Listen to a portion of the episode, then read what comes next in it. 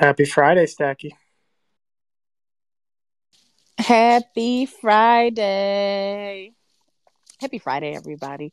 James, why you talk to me? Because now the music don't come back on. Well, I'm gonna I'm gonna be in this meeting. I just want to let you know. I, I know, double, 15 double minutes. triple reminding you. Yeah, back. all right. I'm gonna Okay, put the timer on. Okay. Perfect. so, every hi everybody, welcome to Fashion Friday. I officially will be speaking to myself here today. Um, oh, here is Mary B. Mary Beth. Stacky. And what up, Clubhouse Archives, James, and to all the listeners, happy Friday. Okay. What's up? What's up? It's George from Colton Rain. GM, Hello, George. How are Happy you? Happy I'm Friday. just getting everybody up here. Let's get it. Let's do it. Let's get everybody up here. Hey, hey, hey. All righty. Make sure y'all go ahead and tweet out the space. You know what time it is. It's Fashion Friday. Happy Friday, Stacky. The only thing I know that has been going on within the NFT space, personally, is that Colton Rain has been absolutely demolishing all these goddamn going Twitter spaces. I was about to curse, but these Twitter spaces, I've been seeing them pop up all over the place. From uh the goon, was it the crypto goons? Right? I'm not tripping, right? Where they at? Um, you guys did it with my favorite brand, one of my favorite brands, uh Black Paris. Um, you just you guys have just been all over the place, and I We, see we've been we've been on fire. We've been on fire. Yes, I, I do. I love it. You know, I love the hard work, and uh, you are seen. You are definitely seen.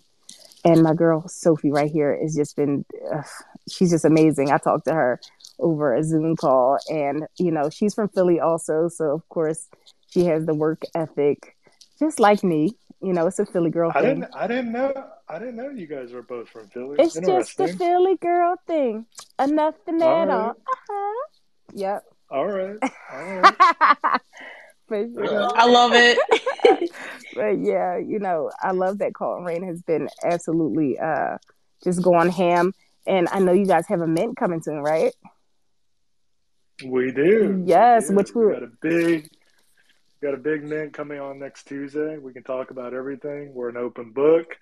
I've actually haven't been on Fashion Fridays with you guys in a long time. Usually Andy, who's going to be joining us shortly on our handle, hmm um, comes on and spreads the love. But so I'm super stoked to be here. Let's let's get I'm excited too. talk about anything you want. So yeah. um yeah, we do talk about everything and anything here pretty much. And Steve is absolutely quiet today, which means he has a lot of information about the the NFT space this week, which I've been so busy, know, because I la- I'm launching Stockianas pretty soon, and I've been uh, just talking to the team, you know, pretty much building my team too. You know, we we just brought on some the director of marketing to Stockiana, so ooh, get ready, be prepared because we're about to roll out some good things. But um, but yeah, so I've been so busy. I don't even know what's going on in NFT space, but I do know that the financial space is absolutely it's it's going crazy. It's wild, all the bank situations. So what's up, Steve? Hi. How you doing, Steve? GM. Yeah, no, good. Um, let me know if you hear too much loud noise in the background. My son's playing OG Nintendo, uh, not too far from me. So if that permeates too much, we can turn the volume down a little bit. But um, no, doing doing well. Actually, uh, Andy's not in here yet, but I was gonna joke and say like Andy has been in every space except Coffee with Captain because by accident I dropped my phone. And as sometimes happens, like it's very easy to boot someone from a space. I literally dropped my phone and removed Andy under the Colton Rain from the space and sent a DM and was like, I am so sorry. And like, I'm like, you can come back in. Oh my God, I fixed it. I know how to fix it now because I've made that error enough times with the accidental remove or mute all type things. But I felt like such a jerk because Andy's like, I had no idea what happened. I was in the space and suddenly I wasn't allowed in there. So, uh, yeah, I, uh, I just, I just, I just texted Andy. I said, "Get your butt up here! Come on, let's hit it." yeah, So he should, he should be coming momentarily.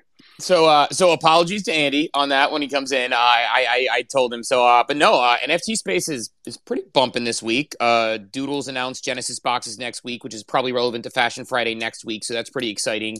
Um, lots of rare wearables coming out of those. Prices up about thirty percent.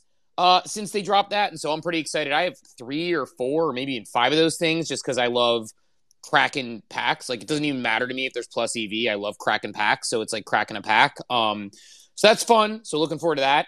Um, so that's coming down. Uh, Otherside trip tomorrow, and again, like related to you want to relate it to fashion. You got people. Um, it's the second trip. So there's a first trip a lot of people can't make. You get both badges, first and second trip going tomorrow. You can bring a guest. There's going to be these team captains.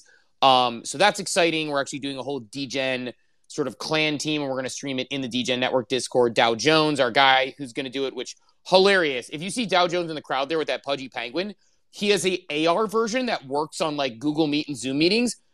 I don't know if you've ever heard Dow Jones talk, but he's like the most New York, like low pitched voice. So when he comes on and that pudgy penguin's talking to you, and it's like, He's like, "We're gonna be in New York next month, so be ready for it." It's like it's um, it's like I love it. The the cute penguin talks like that. I love it.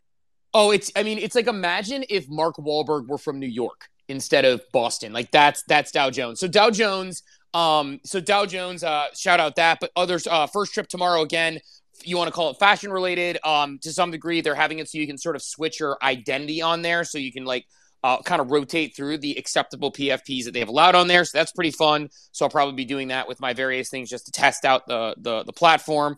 Um, so yeah, so really kind of like a, a busy week in that sense that a lot of these sort of bigger projects are starting to execute on some roadmaps and, and get some things done. And like I said, the Doodles wearable I think will be a really exciting one to talk about. Doodle wearables will be a really exciting one to talk about in the coming weeks, just because I, I, I have a, they've they've talked about these items being rare. So I don't want to like over get too excited, but it sounds like they, they have a chance to pop, and that art obviously jumps out pretty well. So, um, yeah, a lot of exciting things I think coming down the pike on this one. So I'm pretty pumped.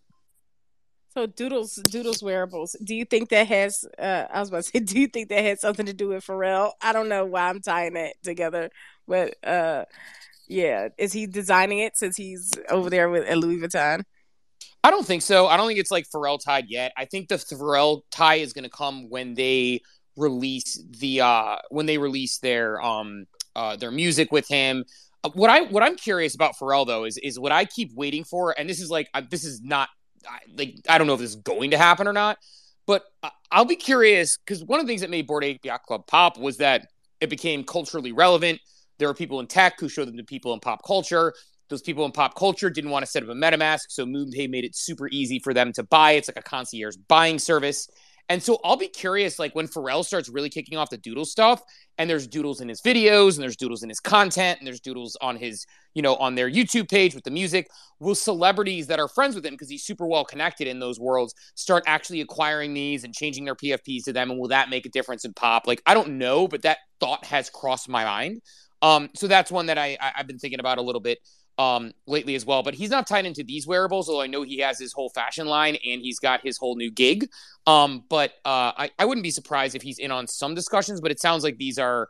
I, I haven't heard anything saying they're related yet. That would actually be a really nice surprise to hold back if they were able to do so. So, uh, oh, and the guy who, um, the founder who, uh, Poopie, who was like yelling about like, you know, floor and get the fuck out and, uh, all those things that he was going off of in the Discord when he was sort of, we're not an NFT project, we're not here for financial gain he was actually, it seems he's in the penalty box. He was not at their uh, space last night that Doodles was doing where they revealed all this. Not also, he was in a pit. He was in timeout.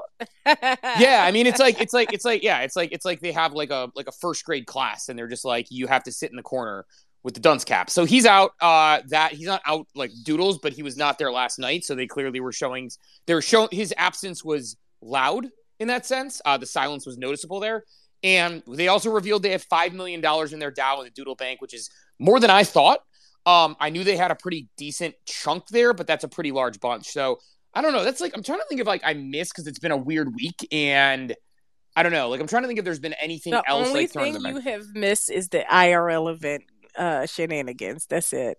You know, Deadfellaz had an event. Um, you know, Utes had an event. The Gods, I mean, the Gods had two events and all those in real life wonderful things were going on. So I wonder if anybody went to LA, anybody here, or are we just all the losers home? okay, nobody here. No, NFTLA is not my jam, and I'm not fudding it. Like, good for them, but like, I haven't, I haven't seen. I don't know how do you say this because you don't want to ever talk poorly about anybody or anything like that. It's just I I like in the grand scheme of events, like you only have so much time, money, and energy. I think if you are on the West Coast, you know, might be worth flipping over there. But LA is expensive. It's hard to get around. It is up there with Miami in having the worst airport in the country, but it's also not Miami. Like I have to take a freaking bus to get to my Uber, and the bus is on a different level than my baggage claim that I have to get to. Like the LAX is a nightmare. So like anybody who wants to fly into that nightmare, overpay for a hotel, be too far, overpay for your Uber to your events. It's not NFTLA's fault. It's just a material like you know uh, issue that you have, and and so to me, it's like I'm like, all right, well, I got VeeCon, I have NFT NYC, I have Art Basel, because like Miami's airport sucks because they don't have connected terminals, but at least Miami's Miami, right? They have the advantage, the competitive advantage is they're fucking Miami. Um, so like to me, it's like you have a certain amount of events, and there's only so, only so much time, money, and energy you can play, spend going places. So that one is kind of just below the cut list for me. And I've had a couple people ask about going. I'm like, no, I don't, I don't think so. So, and I got that vibe from a lot of people I talked to where it's cool. Like if you can go and swing it, you know, you'll get the FOMO seeing the events and the people there. But um, I don't know, like LA, I don't know about people up here. Maybe this is an unpopular opinion. LA's just not my jam. It's just not like I'd, if I'm gonna go to an expensive city, just give me New York. I don't know. That's just me personally. New York. Uh, Go ahead, Mary Beth.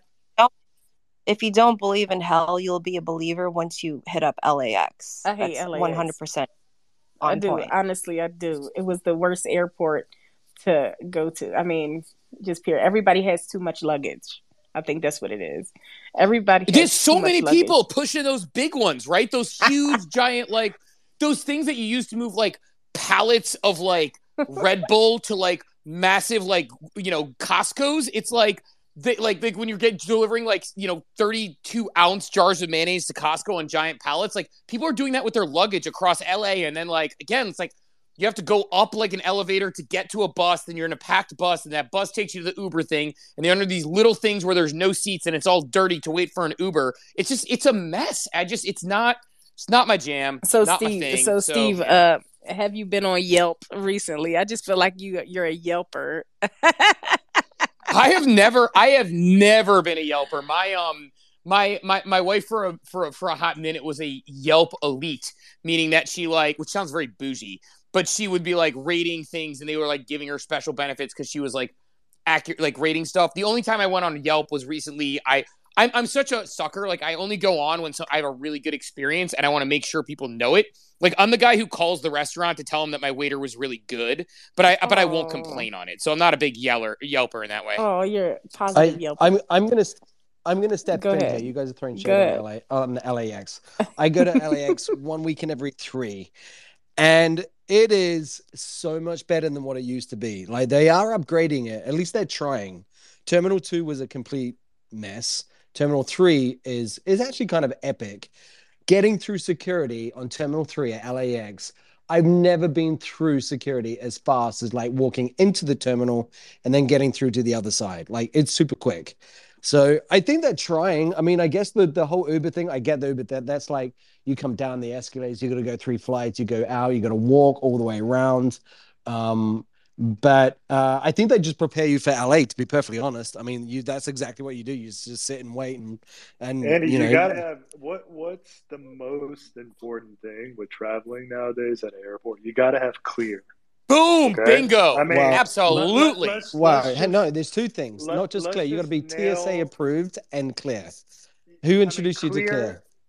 You did. Honestly, you did. Change it changes your life, It's right? not. It's not even life changing, man. It's like it's like I saw Jesus. I mean, it was crazy. Like, And the other- the other thing is, don't- is where it's at. Don't check luggage. Don't check luggage.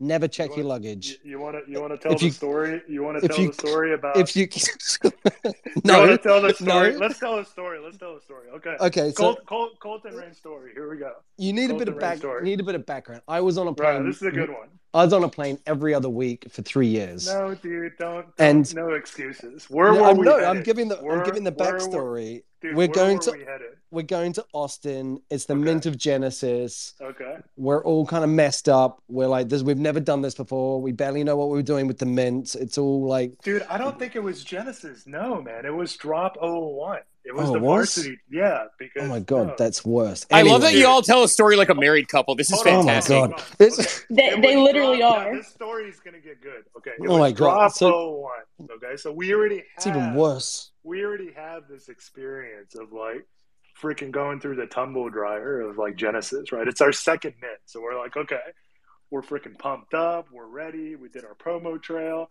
and we're going to Austin because Jack, our CTO, is based in Austin, right? So like we we have our tech arm there. You know, we're all fired up. We're ready.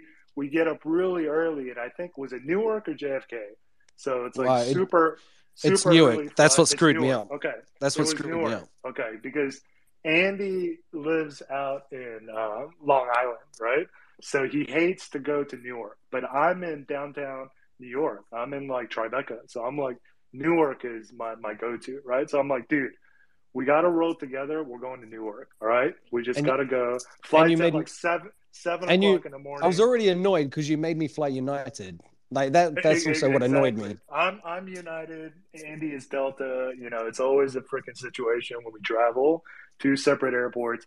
We get to the airport, okay, and I'm like, okay, meet me at the bar when you cross. Not not to have a drink at seven o'clock in the morning, but meet me at the bar for a bagel and a coffee. Okay, so we're like, okay, first bar out of the security. Meet me on the left. This is the name. Meet me there. So I show up and I see Andy chilling. I'm like, damn, man, you got here early. He's like, yeah, yeah, I got here. So we start, you know, shooting the shit. And we're like, okay, we got a board soon. Um, finish our breakfast. We're getting hyped up. We're like, okay, let's kill this. You know, we're going to get there early and we're minting tomorrow, right? So then we start walking, and Andy's like, dude, where's my luggage? And I'm like, what? oh my god. What are you talking about? I'm like, what are you talking about, dude? What do you mean, where's your luggage? He's like, dude, somebody took my luggage. And so he starts panicking. He starts like looking around, and we're just, it's only like me and him sitting at the bar basically. It's seven o'clock in the morning, right? And he's like going up to the manager. He's like, somebody took my luggage. My luggage disappeared, you know, like my trolley disappeared. Who took it? Trolley. I didn't And take so, a trolley. Yeah, whatever trolley, backpack, whatever you had. It was a trolley, I think. So, Suitcase. anyways, we start. He starts freaking out. We get the security there. The manager comes. All of the wait staff come, and we're like, "There's no bag. What do we do?" You know. And then one of the assistant manager goes, uh, "Sir, did you check the security?" And I'm like, "What do you mean check the security?" He's like, "You know, some of our clients here sometimes they leave it at the security." And I'm like, "Andy, I swear to God, if you left it at the security, you know, you might as well just go home. Seriously." So we end up walking back to security, and guess what? Andy's bag was sitting right there. He left it at security, and that is the Colton Rain story on Fashion Fridays. Boom.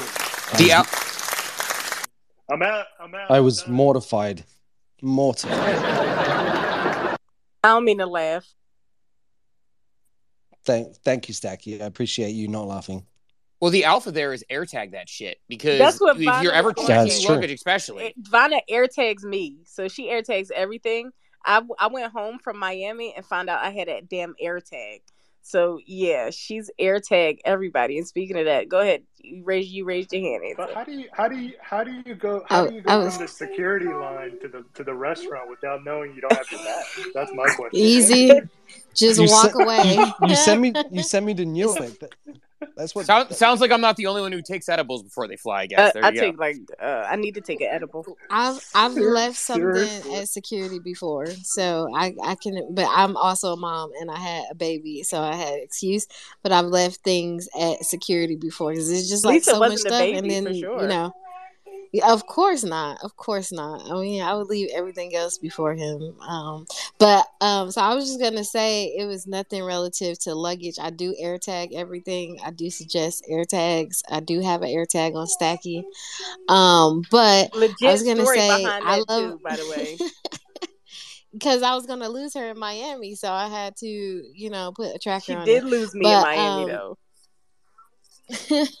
but uh, I was gonna say I love reviews because Yelp made me think of reviews, and I just wanted to say to everybody in the audience: when you leave clothes reviews, like reviews for for clothes online, please tell your height and your weight on there because it helps so much. Like people always leave comments because I okay, I like reading Amazon comments. I like reading comments like for when I'm shopping for clothes and stuff like that, just to be like, okay, what's the vibe? But um, people will be like, "Oh, this dress looks great on me." That's the end of the comment. All right, you're not helping me at all. You could have not left a comment. You know, we need real commenters here. We need real people who are going to engage with the comment section. So please leave your height. Please leave your weight. You know what I'm saying? Like, if you want to, like, it leaving a picture is like going above and beyond. But if you can at least leave your weight and your height for everybody, like, you've done humanity a good service. So I just wanted to say that. So what if I chat GPT a bunch of like rev- fake reviews, like, and just put that? Oh yeah, this item is awesome, or this item is terrible. Why would I you don't do know, that? Just a troll. Just let me know why just you to, do just that. a troll, Oh, and I'll make sure it's something that you want to buy. So, yeah, there's that. The the the, the review alpha is get the um get you want to look at the three star reviews um because when you look at one star reviews it's probably somebody who doesn't understand what they ordered right they'll be like they'll be like why did I get this spin bike instead of an Apple computer? It's like because you probably misclicked moron. And so like that's so don't look at one stars. Don't look at the five stars because then it's just people who are just like they probably were paid to review the product or something and that's not going to get you anywhere. But the three stars is where you find like here's what i like but here's what you're getting into if this thing sucks. Like that's where you get like like the people who are like a little tight around the waist. I'm size medium. I do this. Like that's where you're going to get the alpha so the alpha on reviews on anything is always in the three stars. Like people always want to look at the fives and the ones and they're like oh no all the ones said their shit died quickly. It's like well those are probably anomalies when there's you know 70,000 reviews and four of them said that they had an issue right? And they probably replaced it and, and did that. But the five stars are always like it worked great but those three stars are the alpha if you're looking at anything. So that that's where i go I, I usually I look at the reviews that have the like the star review that has the most, right? So no matter what it is, like it's five star, I'm gonna I'm gonna look at that. If it's three star, I'm gonna look at that. But then I, I look at like the the rare ones, right? Like the people who did mm-hmm. leave ones, because I'm like, oh okay, what is really the problem? Like if it's if it's bothering a couple people, like it might bother me. So I'm gonna read those reviews too, and then I'm gonna read the star section that's the most, and then I kind of use my discretion. I'm like, okay, this is like if most people gave it three, and you know, like it's not it's not really something that's gonna bother me. Like I'll get it. Like so. So yeah, how about no, how about I, I love how about you looking at the the average, right? If on average they're giving three stars or three point five stars, let's look around that area, right?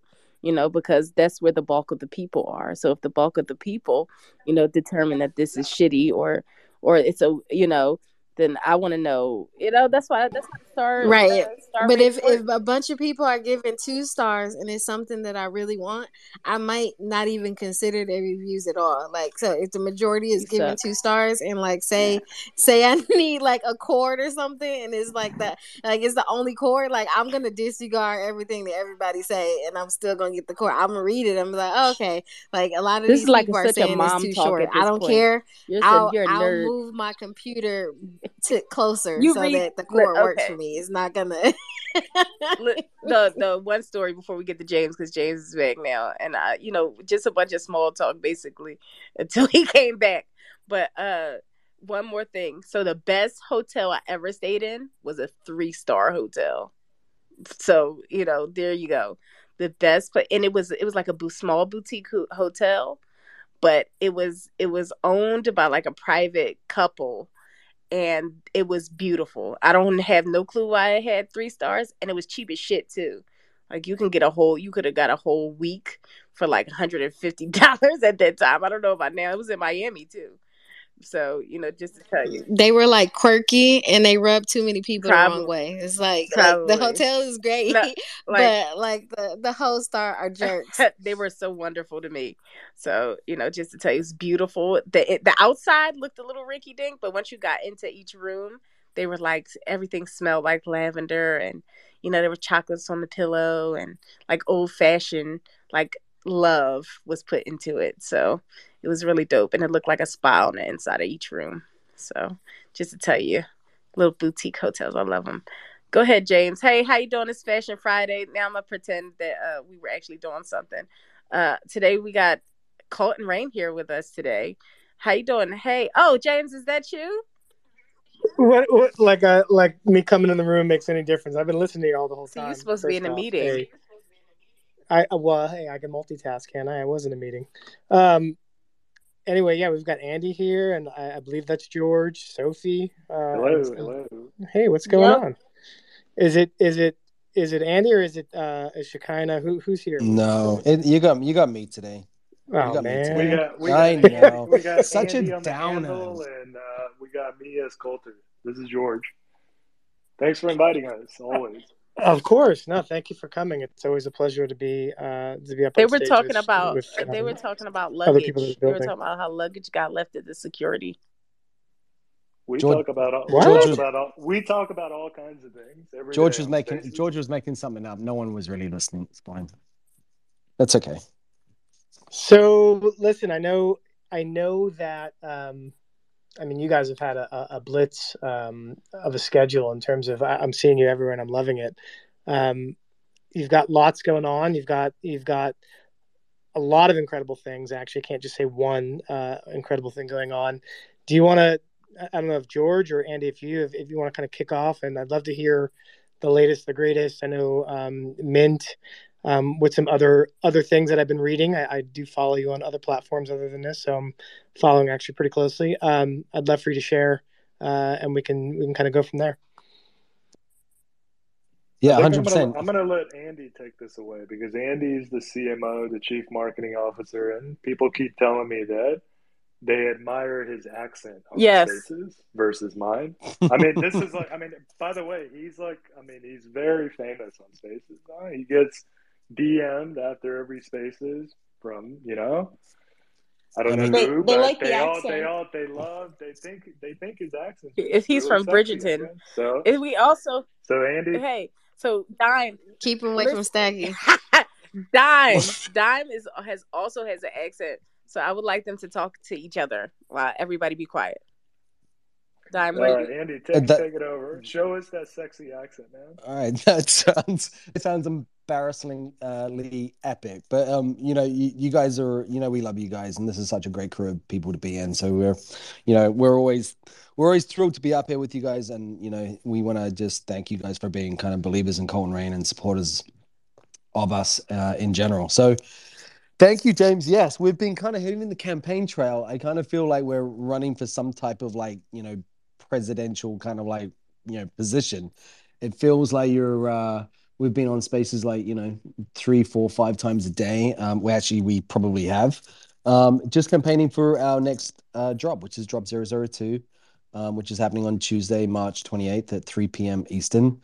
Uh the drop consists of a collection of luxury hoodies made in the Fear of God factory in LA, um, using our contacts and network from the past, bringing it back, but making some really badass hoodies that we really believe um, are not just the best kind of like quality, best fit, best products, um, but we've also layered AI, AR, and NFC chip, chip technology into it, um, not just for authentication and kind of ownership transfer, but really about the creation of like you know a a marketplace where um, consumers will be able to kind of collectors will be able to like safely buy and sell and trade. Um, physical items using the tech tied to blockchain uh, as peer-to-peer transactions. And and that's really the the future of where we see kind of like um, I guess a digital model going as well as the luxury industry uh, moving towards um, this uh, this tech uh, which is now becoming, I would say, easy, much easier to use, easier to to understand, um, embedded into obviously our phones. Um, and the UX and UI we worked really hard on with our partners, uh, LTD, to be able to. I took my mother through this last week, actually. Side note, she figured it out, and I'm like, okay, this is like the ultimate pressure test of kind of like, can we can we make it as simple and as clean and as easy to use as possible? And um, But I And think it's- Andy, I just told Sophie to pin it up top, the LTD um, demo of Oh. what happens after you scan it. So everybody tuning in, please go up top and take a look. It's pretty radical stuff. I mean, it's cutting edge, and the UX UI is really beautiful, and the partnership with them has been fantastic. I'll turn it back to you, uh, just the FYI. Yeah, and it's kind of a um, you know, we got continued continually get asked to like wardrobe as part of from the community. And so, you know, we started with Genesis, which is our sneaker collection. Um, 1500 sneakers uh, made in the Gucci, Balenciaga, Louis Vuitton factory in Italy. Um, made, uh, produced, manufactured, shipped, delivered, um, which is no mean uh, feat uh, these days between logistics and shippings and duties and taxes um, door to door from the factory to the doorsteps of all the collectors. Uh, drop one was a set of varsity jackets in May 22. Um, same made in the Off White and Louis Vuitton factory. Really beautiful, kind of handcrafted lambskin and Italian wool. Um, again, made and drop shipped from the factory into the doorsteps of the holders. And then we were just really excited to kind of continue to wardrobing and bring these like really amazing luxury hoodies to the market in a in a really fun way. So we're actually having a bit of fun today. We've actually been playing around a lot with AR. Um, made a partnership with DressX, and I don't know, Sophie, if you pinned it to the top, but uh, it was really epic. We just kind of like were mucking around yesterday and launched it uh, as one of the final tests, and the graphics on the hoodie actually literally come alive um, and rotate and and come out of the skin of the the hoodie and and become kind of like monsters, UFOs, and and kind of like laser guns, and and it's really kind of like a fun expression, not just a direct re replica of like digital product with a physical product, but a um a kind of a fun entertainment version of like you know products coming alive. So we're really psyched for this. Um, we're really uh uh you know just bullish on continuing the journey and we started Colton Rain. We said we were going to deliver sneakers, and we did. And I just think continued confidence in the space and in brands and in builders to deliver is really important. You know, I James and I always talked about proof of concept, which is you know really really critical. Um, it's not always about minting out in five seconds, but it's about proving that there's a market and a consumer and a product that can connect and meet. And we're yeah, like we're super bullish for for Tuesday, excited and you know another drop another collection from from colton rain coming in Well, I am for one um, ecstatic and, and super excited. Full transparency, I, I am a holder uh, of of Colton Rain, so um, just throwing that out there. So when I say these comments, um, not just protecting my bag, I'm actually saying though to be really honest and transparent. I think we need more brands um, like Colton Rain um, to push the space forward as a whole and prove out um, that there is a future in not only web 3 but in, in, in digital goods right? We need individuals that have experience uh, in making garments and then we need individuals that have experience in understanding how the technology is going to propel uh, propel the garments and propel that industry forward. Because you know what you're talking about is experience based product right? Um, so it becomes an engagement and retention tool and i think that that's really interesting and that is indeed the future in, in our eyes as well. Obviously that's our our thesis and we're putting all, all of our chips there uh, of apparel um, and really of the consumer and brand relationship. So to hear that you're doing that is is awesome. Um, I I believe that's going to be super successful, uh, and I look forward to being a part of that. Um, George, I didn't know if you had anything else to add, uh, or Sophie as well. Um, yeah, man. Thank you for the kind words. Um, yeah, I'll add a couple of things. Look, we've been at this game now for 15 months. You know, we dove headfirst into Web3. Andy, myself, the team, we all come from pretty much high end luxury fashion. We've been in the business for, you know, over 20 years each. Um, Web3 was very intimidating when we first got in, um, but we also saw the opportunity. Um, it's been a long road this past year through many ups and downs, very um, challenging conditions that we've persevered through, I would say. And for us, we're still in it because we believe in the tech. I think that's the most important thing that I want to stress is that we came into Web3 because of blockchain.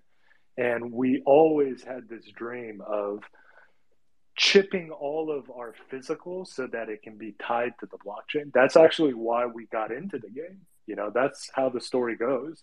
We hopped on the NFT bandwagon because of the tech, because tying and merging a digital animation asset made to order and producing a luxury matching physical, we believe was the new model that could kind of break the fashion mold. And so we set out to do that, you know, and it wasn't easy um, producing all of these sneakers at the quantity that, you know, we sold them at was very challenging. Um, logistics shipping to 43 different countries around the world was very, very expensive. And I keep stressing to, you know, our community and everybody that pays attention to Colton Rain that we're in it for the long run. I mean, we've invested over a million dollars into the design, development, production, shipping of Genesis and Drop 001. And we have secured our lead investor, Mr. Maezawa from Japan, uh, founder of Japanese e-com giant Zozo. So we have a very strong anchor behind us, and we want to continue to build. You know, so this round we finally realized our dream, which is chipping our phys- digitals, right? And by chipping it, then we can create an entirely new storytelling about the product itself. So when you scan the digital hoodie, um, you will be able to uncover a whole new frontier of information, um, tying it directly to the blockchain. The NFT will launch. Ownership authentication will be part of the experience. Exclusive content will be part of the UX UI experience and also exclusive rewards. We could literally airdrop directly into your physical hoodie um, any type of reward, which I think is really the future. We're calling it direct to product marketing. And Vogue Business, uh, Maghan McDowell wrote an incredible article on Colton Rain in detail, our first exclusive feature from them since they've been pretty much supporting us since day one. So t- this morning was a big deal. You know, they launched, Maghan launched an exclusive article on Colton Rain. It's a full page, really detailed into our tech and how it works from A to Z, highlighting LTD.Inc.'s tech, our future digital marketplace that we're launching with them in Q3. Also, our collaboration with DressX, the AR component of it, which is really cutting edge and radical. You guys all know DressX is cutting edge and leading too. They raised $15 million, I think it was announced last week. So they're heavy hitters as well. And yeah, so people are behind us. We have a strong community, a very small community, but very, uh, we call them believers, you know? So they are believers in our project, in our vision, and we're just taking it one step at a time. And we hope that everyone can rally behind us next Tuesday to help us mint out our Drop O2 digital hoodies. We put a lot of heart and soul into this collection um, on all aspects from design to our trailer to updating our website to all the digital collaterals behind. Um, also, manufacturing, chip tech, AR tech, uh, generated all of the art from AI. I wanted to experiment with AI a little bit, which I was really happy with the result. You guys can see all the subject art come to life in AR mode, which is quite unique. And yeah, again, building step by step and really proud of the team and what we've done. And of course, Sophie has been trailblazing our marketing campaign for the past five weeks. And we've been hitting it really hard, you know? So again, thank you for inviting us. We're always happy to join Fashion Fridays any Friday. I'm going to try to come on much more often because I always like sparring with Andy and it's fun. And you guys have been uh, behind us again since day one. And let's just keep building. You know, it's going to take time. We know it. We know it's a bear market. We know the NFT side is looking like shit right now, to be honest. But we're offering something different. We're building a real brand uh, within an ecosystem that has a lot of potential. So I think if everybody just stays patient and we stick together, you know, we'll see the light at the end of the tunnel and we will all persevere and come out on top. 100%. Uh, couldn't agree more uh, in that, George. And I, yeah, I would love to, to see, uh, to see you whenever you have time.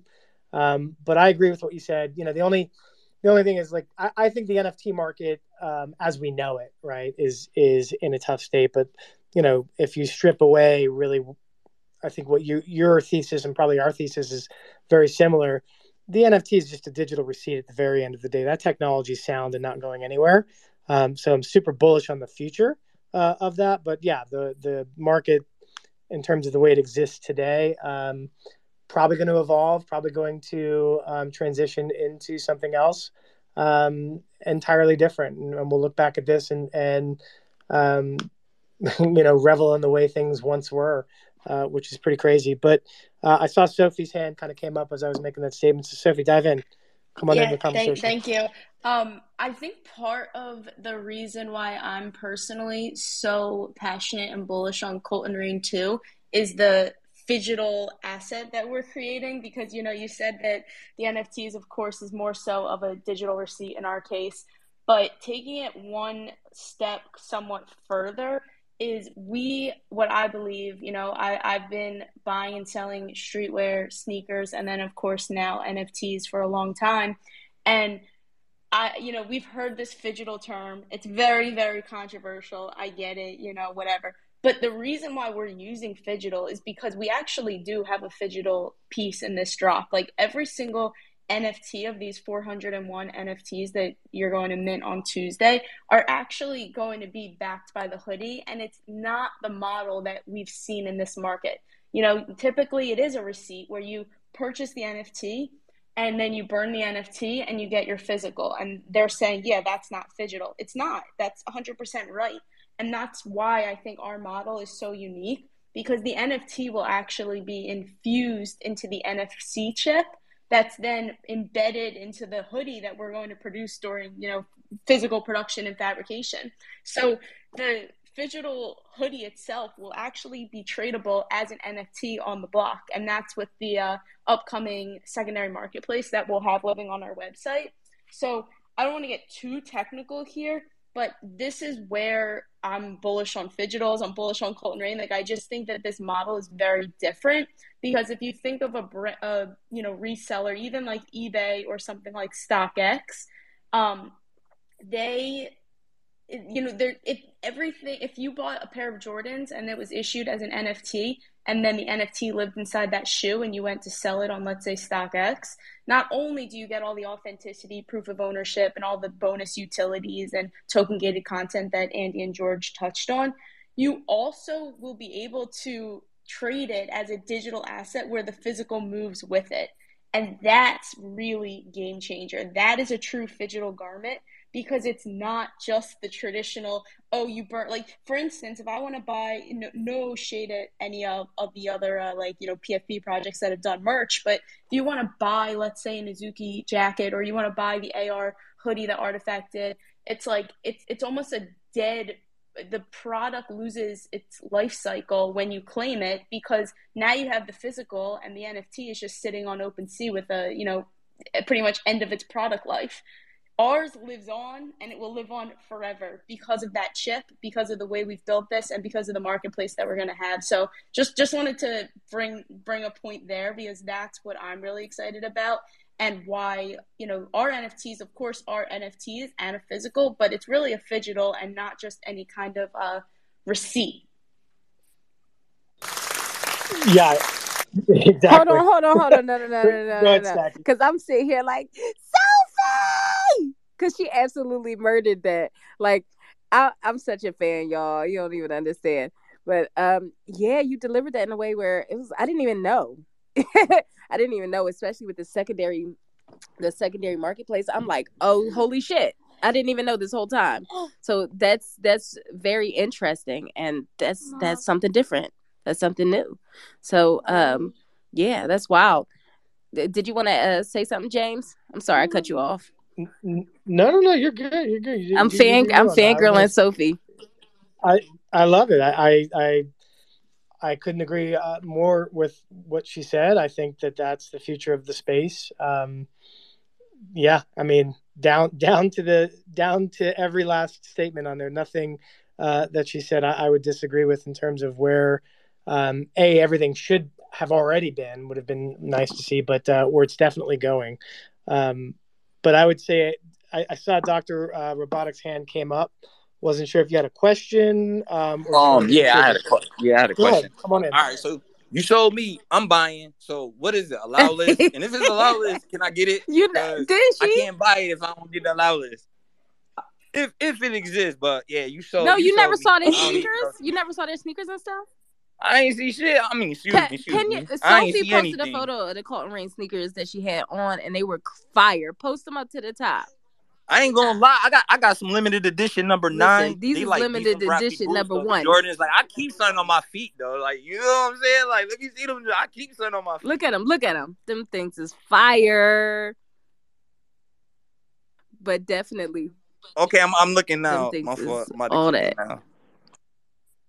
Oh, they look like foams a little no, bit. they they They look than like foam. Foamposites a little bit. No, Huh? foams is weird. They do though a little bit. Yeah, nah, they look alright, but they do look like foams. a No, they better bit. than foam. What's up, uh, Robotnik Hush? Now you do it. Uh, say no. Hold on, but wait, I'm serious. What the allow list? Is there allow list? Because I'm trying to I'm trying to buy. Yeah, let's let me let me do a little pitch here for you to understand. So we started with the sneakers, then we did varsity jackets, which was a huge collab. You can see one of the jackets hanging in Shekinah's closet. Um, She's talking. She's talking. You guys. She's talking. Oh, you got yeah, yeah. Want to make sure I'm not being rogued.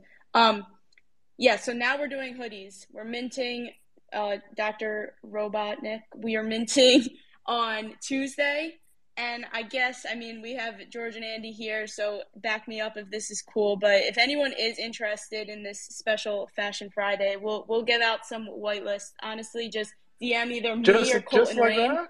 Just straight up? Yeah, don't leave no money on the table. Don't make it hard to buy alright. something. Yeah, Alright, just like that. Yep, and. I'm gonna buy it. Let's- I'm gonna share it in my chat because my name, like I, I got a little He, bit of weight. he you know hates what I'm saying? So I'm everything. So if he likes Let's something, do it. Let's listen, do it. All right. he hates so let's everything. do this. Anybody? I Let's need do about I need about seven of them, like for real, for real. But I'm just gonna, I left now- it at myself. I left it at myself, guys- but You- I got some money guys- for you. You Uh, guys, you guys inspired the team. Let's do this as a special one-off offer, just for this second, for all of the people that are tuning in right now, because our collection is also only 401, so it will be a blowout on Tuesday. If you guys DM whoever's tuning in at this second, if you guys DM Colton Rain right now, we will give you 15% off into our VIP first wave which is for holders only. Okay, straight up, just like that. Special offer to Fashion Fridays, our friends and family. If you guys hit up, hit us up right now. We'll take it down, but the offer lasts for five minutes. That's it. I'm I'm so sorry. Last thing, I'm in Twitter jail, so I can't follow back, and I won't be able to DM you literally. So I'm gonna do it from ebook warehouse. So when you get it, the ebook warehouse. you that's got it, me. man. You All right, got it, my you, friend. You you. got I'm it. Hook, hooked up. That's it. Sophie, Sophie's the most responsible and honest one out of the three of us, so she'll absolutely take care of uh, you or and, and anyone uh, in the audience.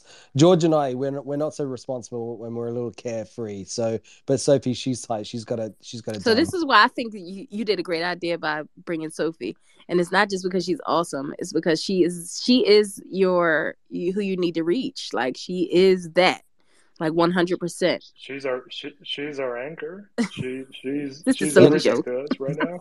you know. You guys are making you know me blush. No, but Stacks, you're you're so right. You know what's really interesting about this whole campaign that we've run is about it's about new eyeballs and new people coming into the space, either from new projects, you know, into the fashion space or into the space for the first time.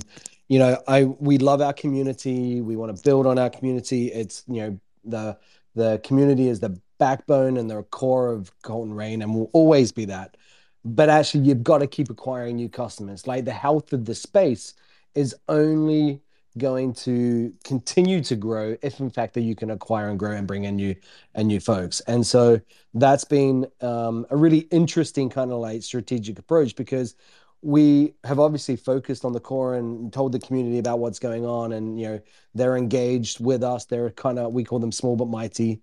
Um, but actually the real focus of this is how do we kind of get you know a greater kind of like visibility and eyeballs on Colton Rain and so that's been the full kind of like steamroll strategy that um that we've taken to this. Even you know even if it's a small collection again, it's about education onboarding. So that's been you know priority number one for the last like I would say eight weeks. And how many did you say again? If I remember, you said four. Is it four hundred and one? Is that correct? Four hundred and one. There's four different colors, one style, one body, one shape, and four different colorways. Uh, with sorry, four different colorways. In each colorway, there's two designs. So you have a graphic design, and then you have, I would say, a more of a commercial design.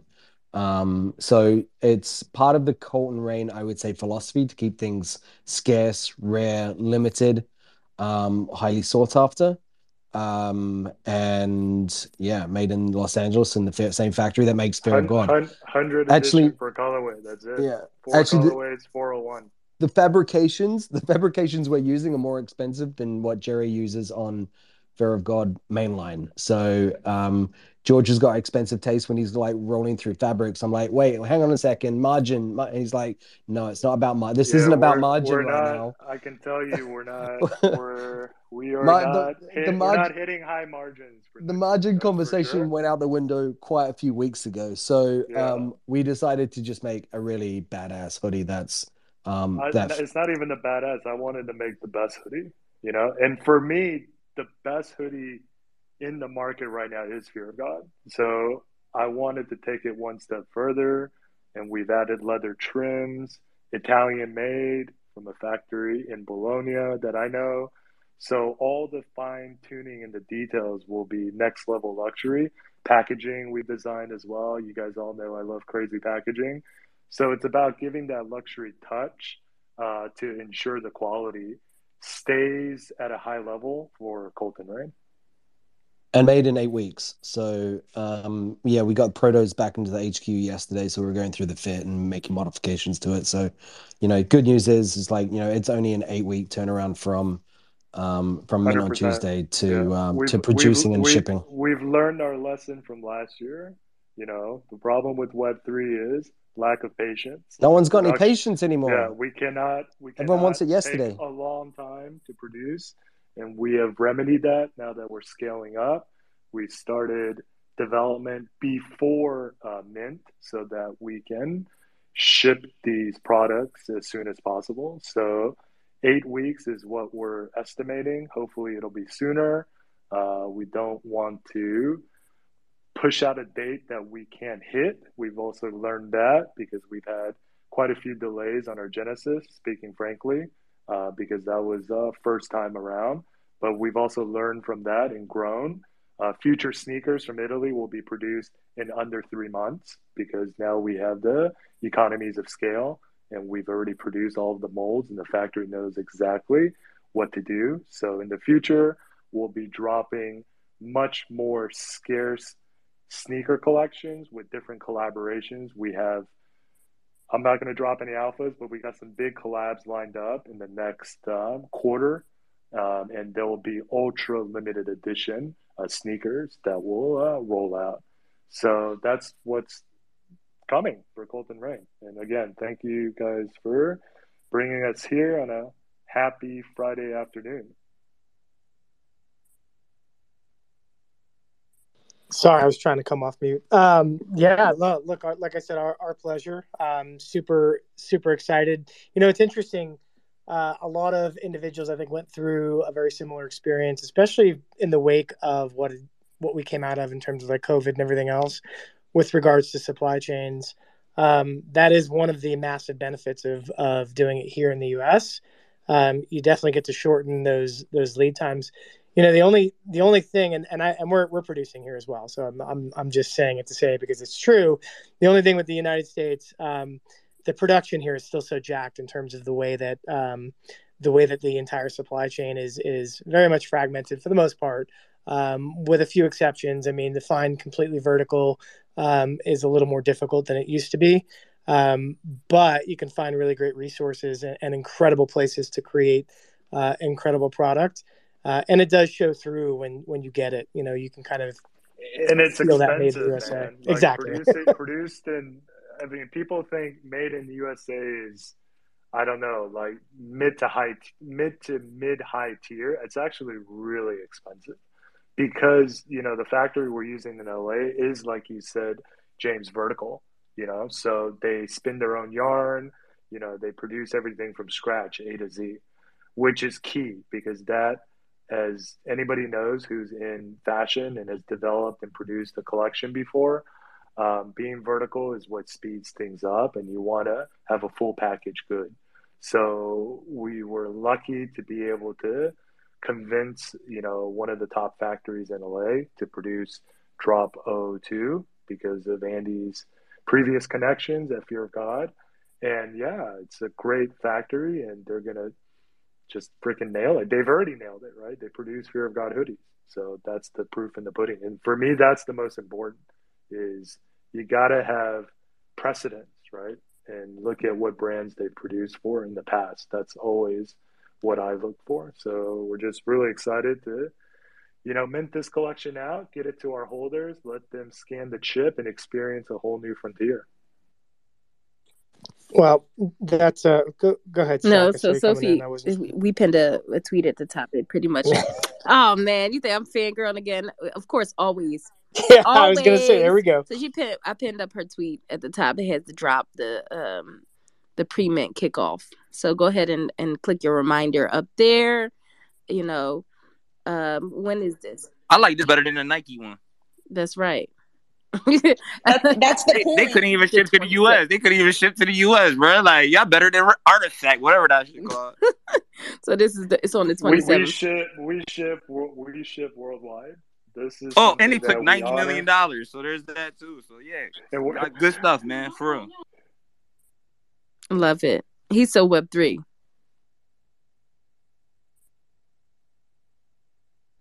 So I, I have a question, um, Andy, Georgia, and, and Andy. I don't know if this is more your department. Are you? Did you guys plan anything? Um, this was just one of the topics I wanted to talk about, so it was actually it makes sense to ask you probably first. Are you guys planning anything on, on Metaverse Fashion Week? Are you doing anything at all with Decentraland? Is there any? Um, are, are there any plans to, if not participate, at least attend and kind of see what's going on there? You know, we're we're not participating. Um, we have yeah, yes, yes, and no. Oh Yes yeah, no. well Yeah. yes and no, but we're not participating in Metaverse Fashion Week. Um, not because we don't want to. I don't know. Can I speak freely? Is this a safe group? no, We just- hate hold everything, so yeah. I'm I'm safe. I'm definitely safe. full full transparency. We we are not participating either. I plan on going and um, checking some things out.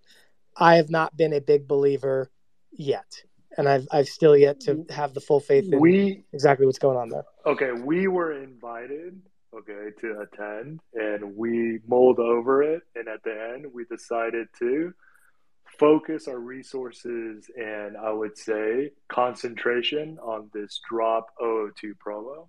However, okay, we did partner up with my BFF, which is one of the biggest uh, women's projects out there, women w- women's led communities, and they're going to be hosting uh, Metaverse Fashion Week, I believe, on their own, uh, with collaboration with DCL and Spatial, and that's next week.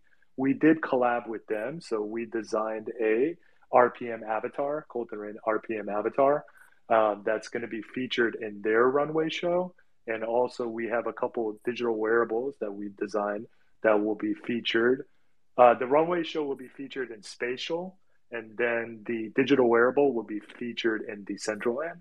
So we kind of tapped into another community and I guess, you know, made that partnership to alleviate the workload for Colton Rain so that we could focus on Drop 02. But on the Decentraland party, the big one, um, yeah, we were invited to it. We looked at the calendar, we looked at the attendees, and at the end of the day, it just wasn't enough for our return on investment. How about that? Yeah, that's That's that's fair. Go ahead. Andy. he's he's being kind. Um, I would. I'm going to put on my diplomatic GQ hat on that I wore a few weeks ago. Um, I think at the moment, the way that they've structured involvement is geared up to big Web two fashion brands that have big Web two marketing budgets. Uh, and they and that might be a strategy of theirs. That might be a, a, a you know a tactic that is very clear from their side of you a side but when you're talking about kind of like a you know a brand like colton rain Um, and we're a startup, right? We don't have the funds, the means, the manpower, the resources that you know a at Adidas or a Dolce Gabbana or you know one of the Web two brands, Tommy Hilfiger. You know, you can just you can employ an agency and basically do it all for them or with them. You know, those those fees that associated with involvement. I mean, they're just so prohibitive um, at the moment. And so that's what I'm hoping will change and evolve over time is that, you know, it won't just be geared up for the big, you know, I would say Web2 fashion houses to to get involved and to do their marketing around uh, an event like this. And is that it's actually true, truly built, maybe half and half or split between the builders in Web3 and the fashion brands in Web2 that are crossing over and coming back and forth and have a long-term strategy in place. So um yeah, basically the numbers don't stack up if you're a, if you're a startup or you're a creative, uh, or unless you're just a you know a Tommy Hilfiger and your marketing budgets allow involvement. Yeah, and I'm glad that you offered that that perspective um, on that. I had a similar view, probably more of a maximalist view on kind of the Web three fashion space in terms of that's like I said, faith there is a gift I've yet to receive, and, and it's probably because when I look at the way it was set up, I think that it didn't take Web3 as the primary um, concern of the way that they were doing this. And 100% and agree. Yeah, like I just it was a it was almost like an afterthought, and I thought that that was really intriguing and interesting. Um, but I get it. At the same token, um, money talks, and um, these big brands are going to kind of come in to try to to dip their toe which I think is somewhat comical, um, just given the state of how, how things actually are. Like, I think if you're truly on it, you understand phygital over pure digital, right?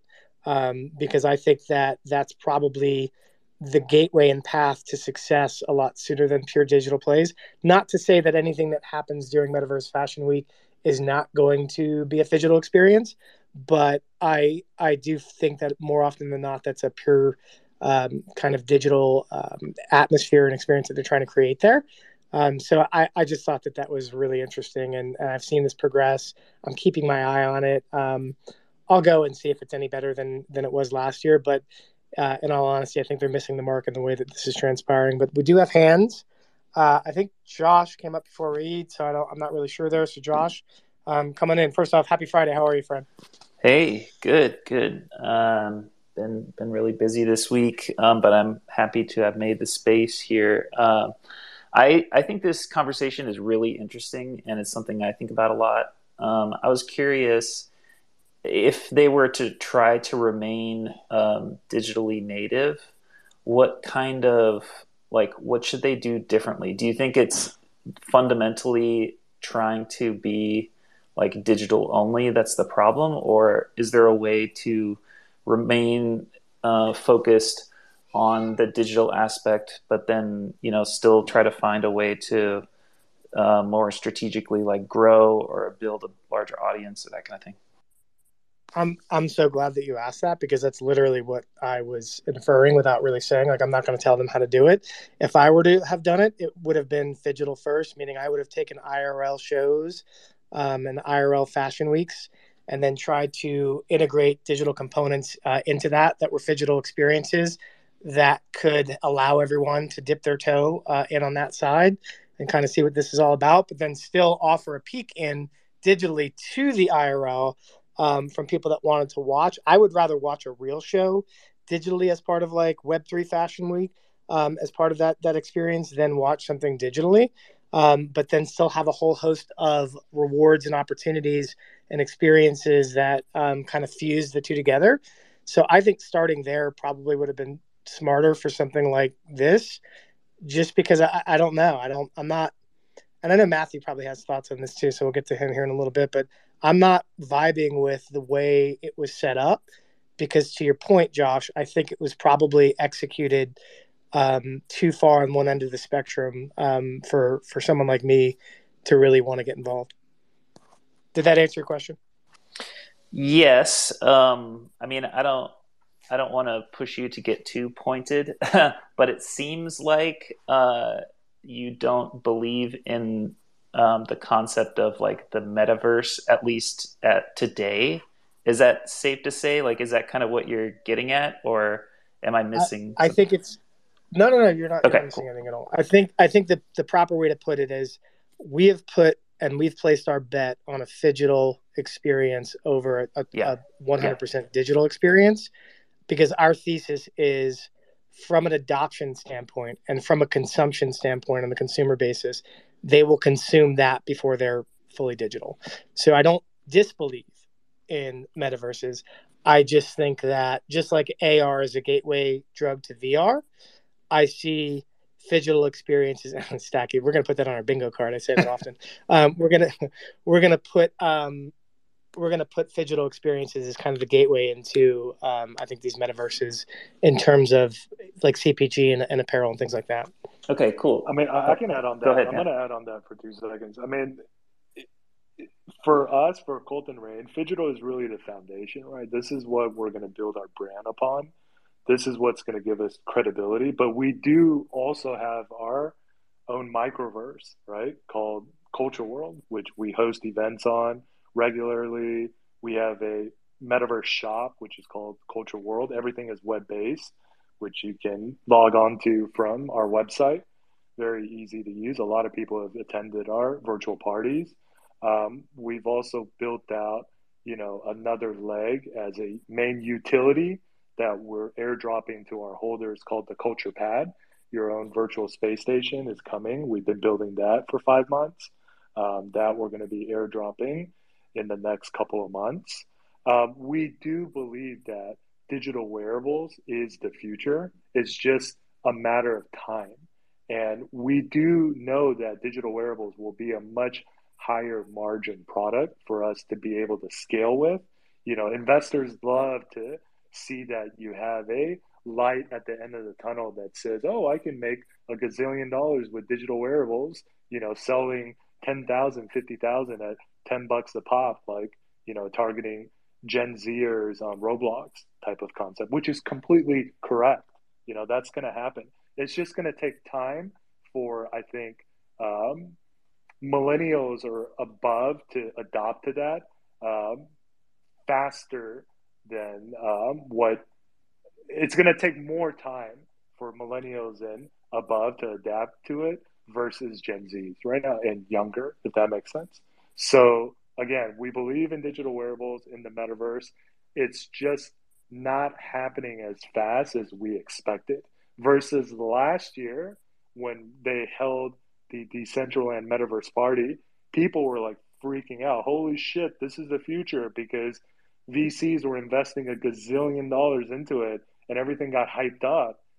But it just moved a lot slower than we expected, right? Like the the traffic into Decentraland slowed down after the first wave of like that initial four to five month pop, right? And we we we realized that too. But I do believe it will come back. It's just gonna take more time and it's gonna evolve.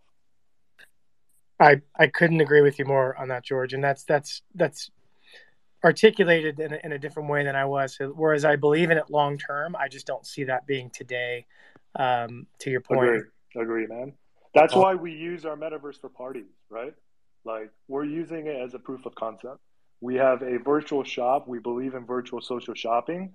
Our metaverse fills up um, like a baseball stadium. On game night, people show up. Without a game, people don't show up. That's where we're at right now. Simple as that. So, so, and I've played with, around with microverses before, and uh, is this uh like an app on the phone? Like one of my favorite NFT projects that came out a while ago that didn't mint out had a microverse, and it, it was a bar. You it was like a little club, and you know the the metadata changed, and you could you had your NFT in there, but they didn't mint out. It was so sad because it was a really good project. But do you have a um? Do you have is your microverse like that? Is like an app or is it something? No, no, no. It's not an app. It's web based. We partnered up with Swivel Meta. That's our metaverse Uh-huh. partner. I think they're actually tu- tuning in at the bottom there. I see Wade, the CEO, Come up. in. Uh, they're our, they're our partner. We have uh, Wade. If you're listening in, you should come up. Here's your chance to You can shield, show your microverse. um, Sw- Sw- Swivel Swivel Meta. They're one of the top. Mhm. huh? They built out our metaverse. It's web based, so it's not. We don't believe in app based metaverses because there's a big barrier to that. Mm-hmm. You can send a link to anybody and you can come on whether through desktop or mobile as well. When we host events right now, it's desktop only. We're still trying to build out um, the mobile version to be able to accommodate live streaming because all of our metaverse events we stream DJs in, right? Like CJ Tracks is one of our boys, Tropics. They all stream in and host uh, virtually uh, parties for us. So I want to go. I want to go to wait a raid. Is it raid? I'm tripping. Well, hold on. What's Steve? Steve's impatiently waiting Steve, up here with his hand, which is. Uh, Steve, oh, yeah. Steve was asleep the whole that. time. What's going on, Steve? Steve was asleep the whole time. No, I, I, was just gonna comment on on Josh's question, which is I think uh, I don't think anybody who's working on digital fashion is betting against the digital wearable market, but I would say that the digital market, uh, the digital wearable market for metaverse is is kind of held up by the tech barrier of interoperability for a lot of people because you know at the 100%, moment, hundred percent, man, hundred percent. Yeah, and, and that's like that's my general thesis is that interoperability will change that, but right now, spending a lot of your time, money, and energy there, if you're a fashion brand, is something that is is probably not it's something that you it's probably not best spent now so when there's interoperability and standards that allow you to kind of cross and portal across um you know sort of the different games. So you know think of it as if you were i mean in in a uh, web 2 world where this would never happen because they don't talk to each other. If like you could wear your minecraft wearables and it's sort of voxel and then go into roblox and maybe it's still a little voxel a little nicer and then go into fortnite and it's photorealistic. Or not really photorealistic, but cartoony uh, in the Fortnite style, and then into Grand Theft Auto and it's more photorealistic. Like that would be the concept that we're missing right now, which will exist because um, it's simple as building the standards, and you can't stop it, right? Because it's not about the actual sandbox building it or about um, you know Otherside building it. It's about coding it so that you have a, a cross standard with the individual project. So I think that's the thing that we're missing on being built on top of of these um, is that portability. So spending your time and money there isn't as accurate as sort of what you know Colton Rain's saying about you know throwing a metaverse party, which is a lot more makes a lot more sense, right? It's a proof of concept of what a lot of people do now, but uh, you know, it, it, you're not precluded from doing it in the future because it's just coding on top of your current existing software to do it.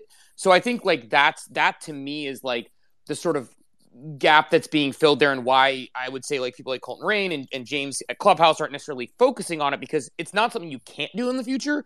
But if you're spending your time doing it now, you're probably missing on sort of the in-person visual experience, the AR, which again, that is phenomenal what's being built there. I mean, it's it's a really cool experience. The actual, you know, uh, you know, near frequency communication chips, which have all sorts of applications. So I think that's where, to me personally, like I see it because it's not like it's not happening because you know uh, I see my kids, right? Like my eight year old, my 11 year old are on spring break and they spent the day playing Fortnite and on Roblox with their friends. Like that is what their habits are. It's like, I think it's like three and four Gen Z people say they would absolutely, they will spend money, you know, between 20 and $100 on, on a metaverse. I'm probably conflating a couple stats there because I don't have them in front of me. But the idea that Gen Z is spending money on this, I mean, my, my son is do my son who I cannot get to clean up his fucking McDonald's cup is saying, I will do chores around the house if it means that I can get a monthly pass, which gets me new skins in Fortnite. So it's coming, it's happening, and he's like learning the idea of like working to buy what you have there. But um, that's that's I think why the time and money and energy isn't spent there because somebody else like is going to you know blaze the like blaze the path for you. Like somebody else is going to get in the boat, go across the sea, and see if there's land there on that. And I think for a smaller Steven, company, they can do that. Steven, it's also really expensive to build out. I mean, that's also part of the reason, right? Like, that's what we've experienced as well. Like, we obviously we want Culture World to be, to be able to, you know, have our users portal into Decentraland, but that tech is still being developed right now. That's why RPM is having so much success, you know, because their avatars are now, you know, they have access into many, many different microverses out there and that's why they're scaling fast. But we're trying to figure it all out, man. We're still at it's such a nascent stage right now. It's like dialogue, really, with the whole metaverse ecosystem. But like Steve um, said, man, it's it's definitely going to be. It's going to heat up when you can start portaling portaling back and forth between the different um, the different big players. I would say. Yeah, and and and last thing I'll say on it is, and this is just my thesis. I like, and I could be completely wrong, but I, you know, I think this is the problem with some of the dumb bastards who are leading these video game uh, companies is that you know why you see CEOs from Activision Blizzard coming over to Yuga Labs because like you're costing yourself copious amounts of money from micro transactions in your games by like walling them off to people only being allowed to play them. Like the fact that I can't portal from Grand Theft Auto into Fortnite with my son with certain things. I, am not spending money on both platforms because I'm being forced into a choice that I don't need to be forced into versus the interoperability, which again, I exactly to your point, it's like somebody else is going to build this who has the money to do it. Like that's why I mean Yuga Labs has 450 million dollar in, in in funding uh, against basically a unicorn valuation.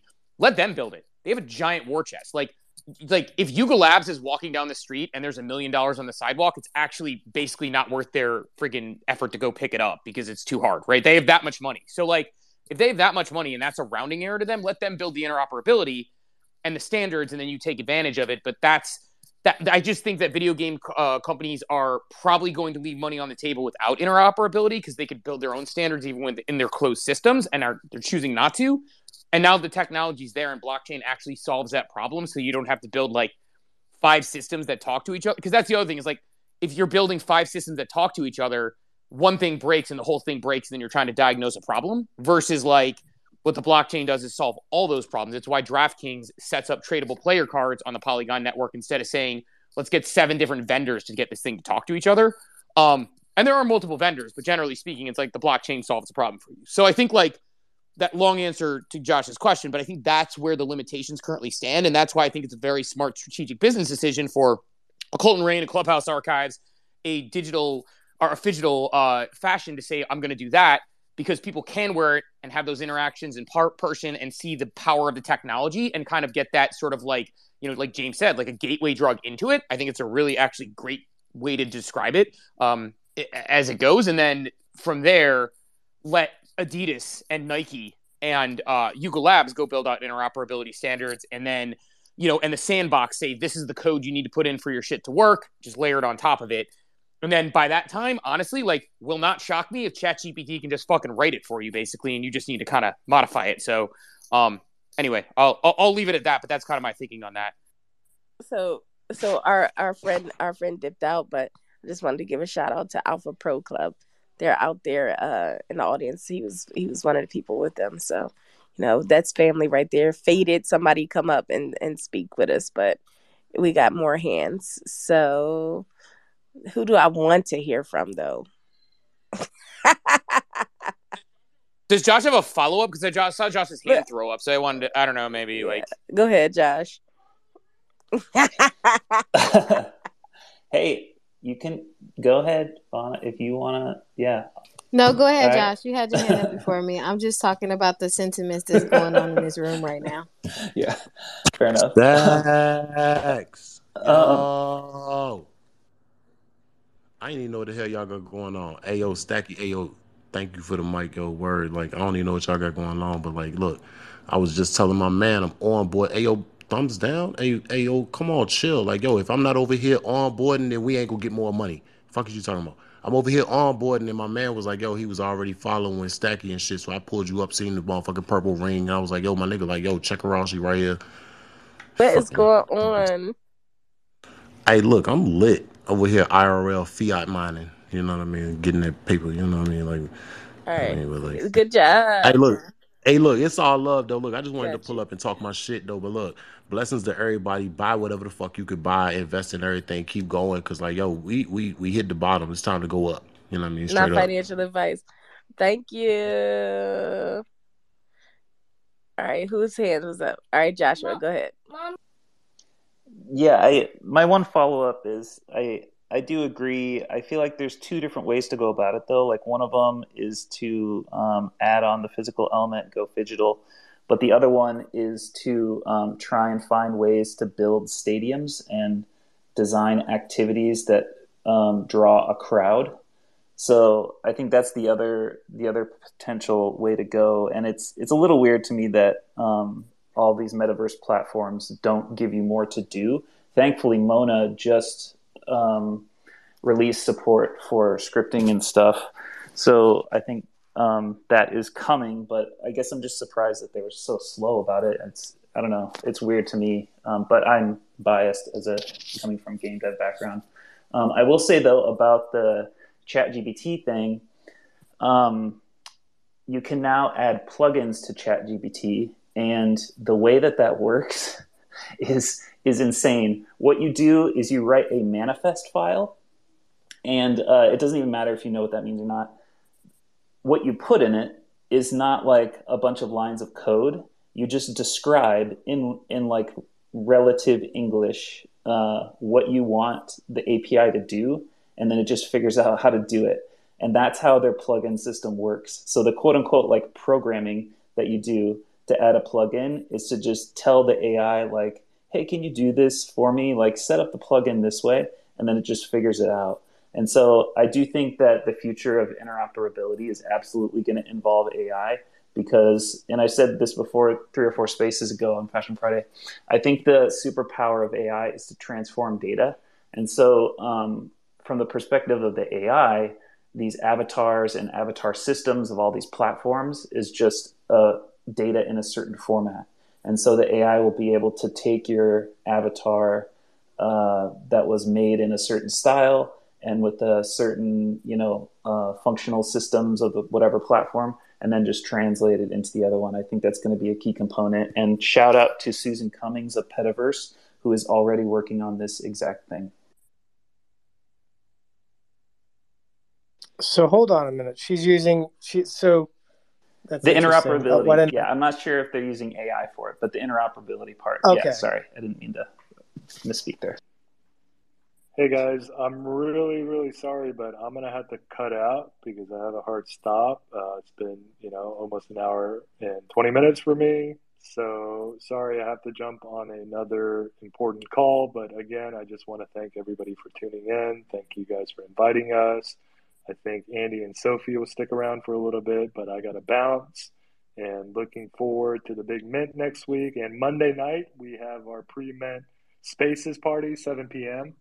Um, it's pinned on the top. We got some heavy hitters coming.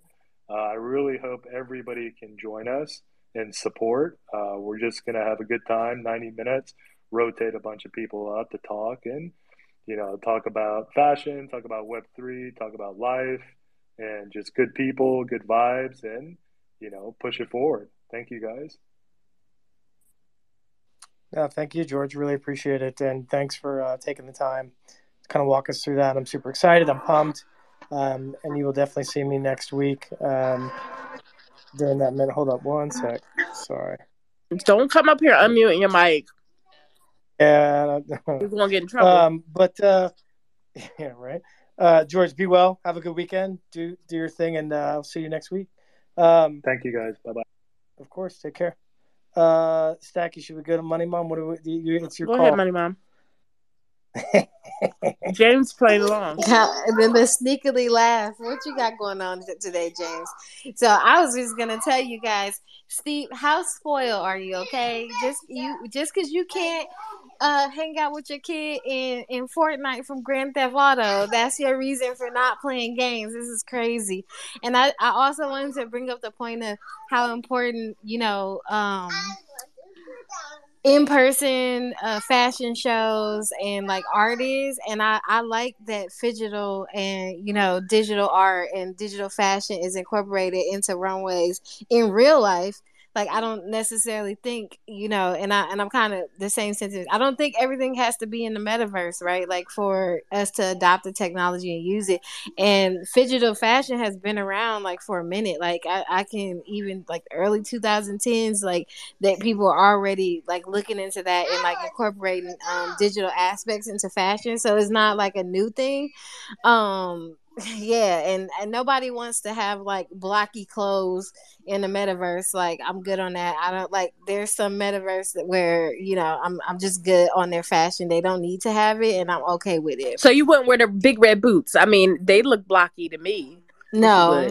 No. You look cute. I know I wear wouldn't. the big red No, I wouldn't. red hat. Do do I look like a clown Mm-hmm. to you? That's the first question. I'd wear the shit out of those boots. I'm just saying. I, I knew Steve was going to comment on the boots. I mean, look at your hat. I Oh, don't no, like, now you're I not gonna wouldn't bustle doubt it. that. Oh, the boots go in the Oh, hat. They definitely do. Um, Money Mom, though, here's the thing.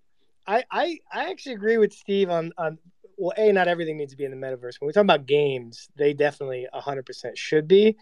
And the fact that today still we don't have the interoperability um, is to me kind of mind blowing, because I, I do think that that's going to change everything and the way that we approach um, even our view of all of this. If you saw a demo of people doing exactly what Steve just said, people would would 100% want to check that out just to see how it it actually transpired because that's really cool right to be able to go from environment to environment to environment like that seamlessly um, with all those assets So I, I play I do play The Sims, right? I play The Sims 4 and right currently it's online. And uh if you had like if you know anything about the mobile version, you're able to like go in other people's worlds, right? Like you're able to like but you can't play with them. So I agree with those things like for for games and stuff like that. M- My I think one of one of the big reasons why I think they won't do it right now, there's so many gamers who are coders as well and like who do mods and stuff like that. So like that's gonna be an issue. And then also like looking at the profit. So like, you know, if I go to if I'm coming from the Sims and I go to the Grand Theft Auto and I buy something like but it's it can be used in both games. Like, how is that going to work? I think there's a lot of things that they still have to, you know, figure out. But it's super cool. I wasn't saying that. I was just giving Steve a hard time because he's like, I, you know, I'm not, I'm not going to deal with it. If I can't go play with my son and, and Roblox from Grand Theft Auto, like, what's the point? So I was just giving him a hard time. But no, I totally agree with that. well i can tell you steve probably doesn't need any more of a uh, of a hard time today specifically but uh i anytime that you can take a shot Sorry, I'm Steve. not- no no i'm just messing with you um joe man man oh, Joe man. is up here. joe up on stage is amazing i know um What's Joe, what's Say up, something man? Prolific. Say something prolific. Well, I have to be honest with you. I've been in the audience, but for a little bit of this, I had to go to another space on my other phone and kick Raspy around, and then I came back over here. So that was fun. Because it's been a day like that too. Steve, how you doing, man? Hey Joe, speaking of involved, not on the not on the uh the end of my my ire this morning, but involved in the uh the the I discussion which caused it. I I love you, buddy. I would have stayed, but I really I do that space to tell people to go fuck themselves at 7:40. That's a hard stop for me, you know. I got to get it in before Vicky launches the AI space to respect. But um like the the thing that um you know last year for like the from basically like I don't know May June through until all the way to December I used to do a, a fashion tech space on Wednesdays. And we'd have a lot of different smaller designers that would come up and metaverse builders and this guy who you know I met the guy building the AR systems for Apple and, and shit like that. And like you know one of the complications that we run into when we talk about the clothing is that and you know James you know this because you, you mess with Clo 3D you got to make that gravity work but it's the movement right? And the scaling. I think weapons will be the first thing that you'll be able to be interoperable because you don't have to actually deal with that much um, of the of the ac- the accuracy really. Because like Money Mom was saying like who wants to have fucked up looking clothes? Uh, uh, you know you don't want to do that, especially if the whole point of it is like flexing your fashion and then all of a sudden you look like a moron. So I think like hats, like things that don't necessarily have to move as much as a garment, you'll see that. But those garment sizes can get real big. And that's the thing that I struggle with is that like everybody's like metaverse, metaverse, it's web three. And I'm like, it's not really web three. It can be web three. You can integrate that into web three but like we we need to spend a google or a yuga size amount of vc money to figure out like decentralized data management and like we're nowhere close to that so like wallet connect cool let's go play a game amazing if you could put out 20 browser games where you could just take your ape steve and just move it through different games that'd be fucking cool but like until we figure out really how to like make a global audience able to log in and sit on the same server with zero latency and play a fucking game where you can take your wearable from one place to another place. Like we're not there yet, but you know, I continue to believe in it and work towards it. But that's kind of where I'm at. It, I was. That's actually kind of. That's a really, um, really good like point that I was. It, it's actually like a really articulate way of of pushing on kind of some of the things I was saying earlier. I think, which is, you know, uh, building on that. It's like, you know, tomorrow with the second trip, you know, just bring it back to even the news of the day for a lot of people. Um, it, we're going to like the fact that we ran a first trip with no latency, no issues, uh, completely smooth, and had all those concurrent users on a wallet connected metaverse, like very cool, right? And that was like, but it's like that's the first step in a multi-year process that, or what I believe will be a multi-year process to build something out like that. So you need to build that first before you're even able to do all the other things I mentioned, which is why I think phygital is a focal point versus a metaverse fashion focal point because people are I mean, one of the biggest separations I'll have, like again, transparently, like writing this this book that I'm working on, like one of the biggest things I run into is businesses and people who think like, well, NF- they, either a they're like NFTs aren't those like the scam like FTX and stuff, or like this is two completely different things and they don't really relate. And then number two is actually like people like coming up with like, oh well nfts like isn't that like the metaverse? And i don't think that i want to walk around a video game with a vr headset. And it's like no no no these are different things. The metaverse is an application of nft technology which can be really cool.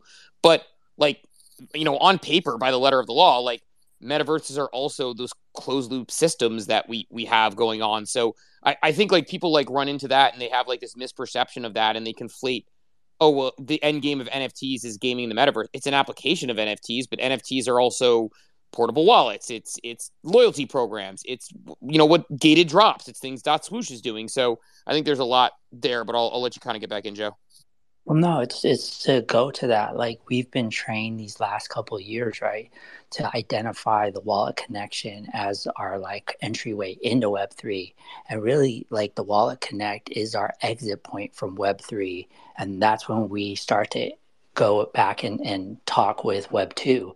And that's how come that's where so many of the uh, transactions end up in lost assets because it's when you leave the safety of the cocoon of the Web3 and you move to the wallet connection to take you into that Web 2 stack that you are basically leaving home. You're leaving your safe spot. And I, I think about it a lot like if web3 was like if like we thought about it like disneyland and we thought about like web3 in that aspect and a metaverse it's like i can take my kids to disneyland but they can't get on all the rides because they're not the right size and so we have to figure out almost how to make the sizes of all the rides fit the kids so they can go on everything. And then once we do that, we'll be able to pass through from park to park seamlessly. And then that's that's your solution. But like there's programs being built now to get rid of the wallet connection so that we'll be able to use like web3 search engines and browsers without having to have the wallet connect but still be operating in that immutable data space. Yeah, and and I think like things like social sign on will come on. You'll have uh, better software that makes things easier.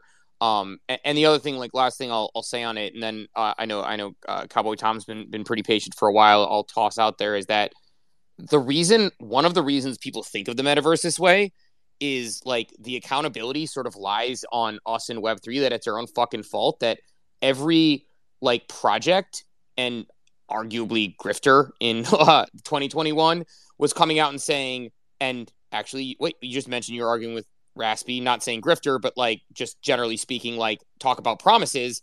Like, and again, I, I don't know, I should have said that, but like, point is, like, you talk about like empty promises, like, a lot of people were saying things that they were going to do in the metaverse that just weren't possible from people who I know who are working in the metaverse. And everybody was like, well, you're going to have this in the sandbox and this in Decentraland.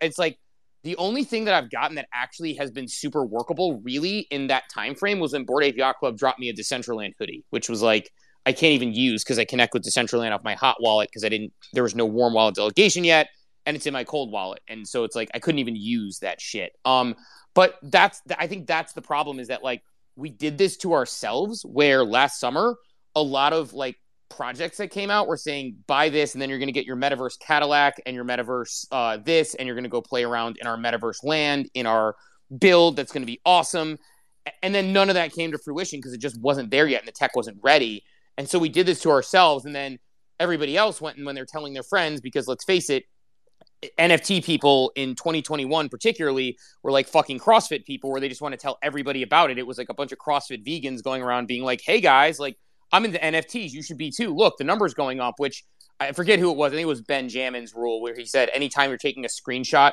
of how much money you made and send it to your friend. It's time to fucking sell.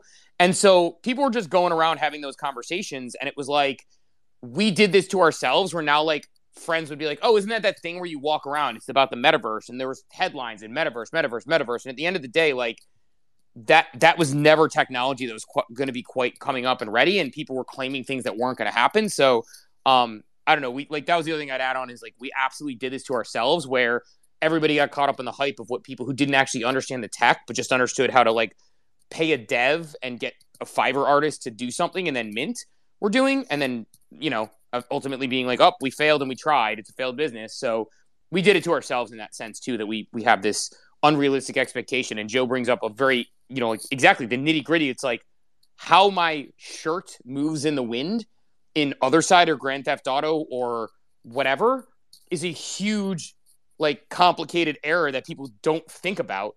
That is something that happens. So, um, uh, you've been you've been super patient, Cowboy Tom. Sorry, I keep jumping in, but it's uh, Joe always gets me going because he always has really good thought. But Cowboy Tom, uh, get in here. Nah, bro, it's all good, man. You dropping some gems on us, man. So um, I appreciate it.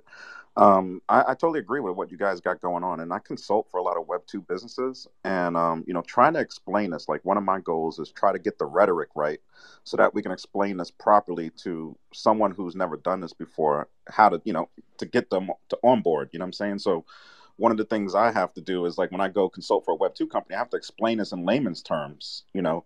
And there's a lot of good stuff coming out. Like um, Prada right now, I just I just did some work for Prada. Prada now, when you walk into their store in Soho, you'll be able to see yourself on the screen and shop with the clothes on your actually see the clothes on you and actually shop that way. Um, you know what I'm saying? So we could do cool stuff like that, you know, with the wearables. You know what I'm saying? Like maybe we can take that. That's something they came up with um, and they're trying to figure out how they can bring it to like NFTs. You know, so like you buy the NFTs, and when you walk into the store, you can try all the stuff on. You know, um, and it's pretty cool. And then what would happen also is that they're going to take, I told them, take it one step further, let people actually take, like, you know, if I buy those wearables, now I can go on Instagram and like transpose those wearables over me from Prada and take selfies. You know what I'm saying? So there's a lot of cool stuff coming. That's why I'm so bullish on the fashion stuff and Colton Rain because you got to see what the web 2 companies are trying to do and i think that we just got to like follow kind of like what they're doing they're simplifying it you know they understand that the nft rhetoric is not their customer. You know what I'm saying? Like to get their customers on board for NFTs, they got to explain it as a digital collectible. They got to explain it in a way that they can understand. You know what I'm saying? So I think that's the issue we face right now is that there's a disconnect. Um, we're just not explaining it properly, and I think fashion and music is the way to actually onboard people. Like just ha- make them have a good time at a fashion show or a concert and then when they're having a good time, they're naturally going to ask you, hey, how do I get into this? And then their attention span is going to be there. But if their attention span is not there, you know, I mean, then you're screwed. Like we're not going to onboard anybody. So I think we got to have let people have fun first. So that's where Prada's taking it. Prada's actually going to let you have fun in their store first before they drop the NFT collection. And I think that's the blueprint. I think there's two two quick things there that I come up that made me think of what you just said because I'll probably forget one of them because my ADHD will go wild. But the first one I'd say is like this is why like I actually appreciate like when we talked about the Porsche Mint, which didn't do well, then went up and whatever. Like when we talked about the Porsche Mint, one of the things that was interesting is like how they decided to drop it was very weird. Like whatever that was, it was like a thousand dollars or whatever it was at the time to get one we you know we I, I, think it was chamber um on mint condition who's uh you know one of the one of the hosts there had brought up the idea of like why didn't they just have them show up at a porsche dealership when you're buying a porsche and say have a long game where they're saying and have a polygon enabled app or something or avalanche or whatever it was and say like hey you're already upgrading the leather and the wheels. If you upgrade you get this you know this access pass. And they're like well what's that? Well it'll get you into some events. It'll get you some freebies and it'll actually get you some deals on your um you know on your maintenance when you come back. So just you have it there and you go to this website and it's always there. Like you don't even need to tell them it's an NFT. You just need to be like, this is an access pass, but it's an add-on you get. It's like a special Porsche club. Like they probably would have sold them slowly over time to people buying Porsches and would have again like I don't like onboarding and mass adoption aren't a huge concern of mine because I don't think you need like someone said this yesterday in, in an NFT NYC space and I couldn't agree more. We don't need to force technology onto people that don't want it and we want the technology to be there and also people think onboarding means people coming in to buy our ETH bags when in reality mass adoption is like people actually using the technology to you know further better their lives and companies using it to align incentives with consumers. But like the concept of like having Porsche do it as an add-on and having a Polygon enabled app, like the way Starbucks Odyssey is, it's like my 67 year old mom can be like, yeah, I can use this. I don't even know what an NFT is and I can use this. So I think like that's what you need from that perspective. And then the other thing that I thought was interesting, this is like, I think it was Zoe a while back who had brought this up, who, who comes in this space from time to time. Zoe had dropped this bomb where she's like, what if like the way websites were disrupted um, or maybe she said something inspired the thought. I can't remember. She's like, "What if when the way websites were disrupted, like that's an application of metaverse that people aren't thinking about, where if you have your sizes on things and you can go to a website and shop that way, you know, because back in the day, like I remember when I was building websites, people were like, "You're not going to buy stuff online. You can't see it in a physical store." And so I was like, "Yeah, you're probably right." And like, of course, like it was right. That was where websites were going. I was an idiot. I was 12. Like I, I thought adults knew everything. Versus like now it's like what if like you go to nike's website and you get a metaverse experience where like you actually know how they fit you and you know your size and you know your shapes and like those things would be really cool too and like that's another interesting application where it could completely change the online shopping experience and how you do things and your you know avatar could actually shop for you in that way so i think there's some interesting applications there but you know i love the way you're thinking and i love seeing the clothes on you in the store i think that's just a really fucking cool application to the tech to actually have people have fun with it because it's the conversation we have about these games all the time. Like Axie Infinity is is great, but and it had a really good purpose during COVID. But the reason Axie Infinity like doesn't hold up is it's, I mean, it's not fun.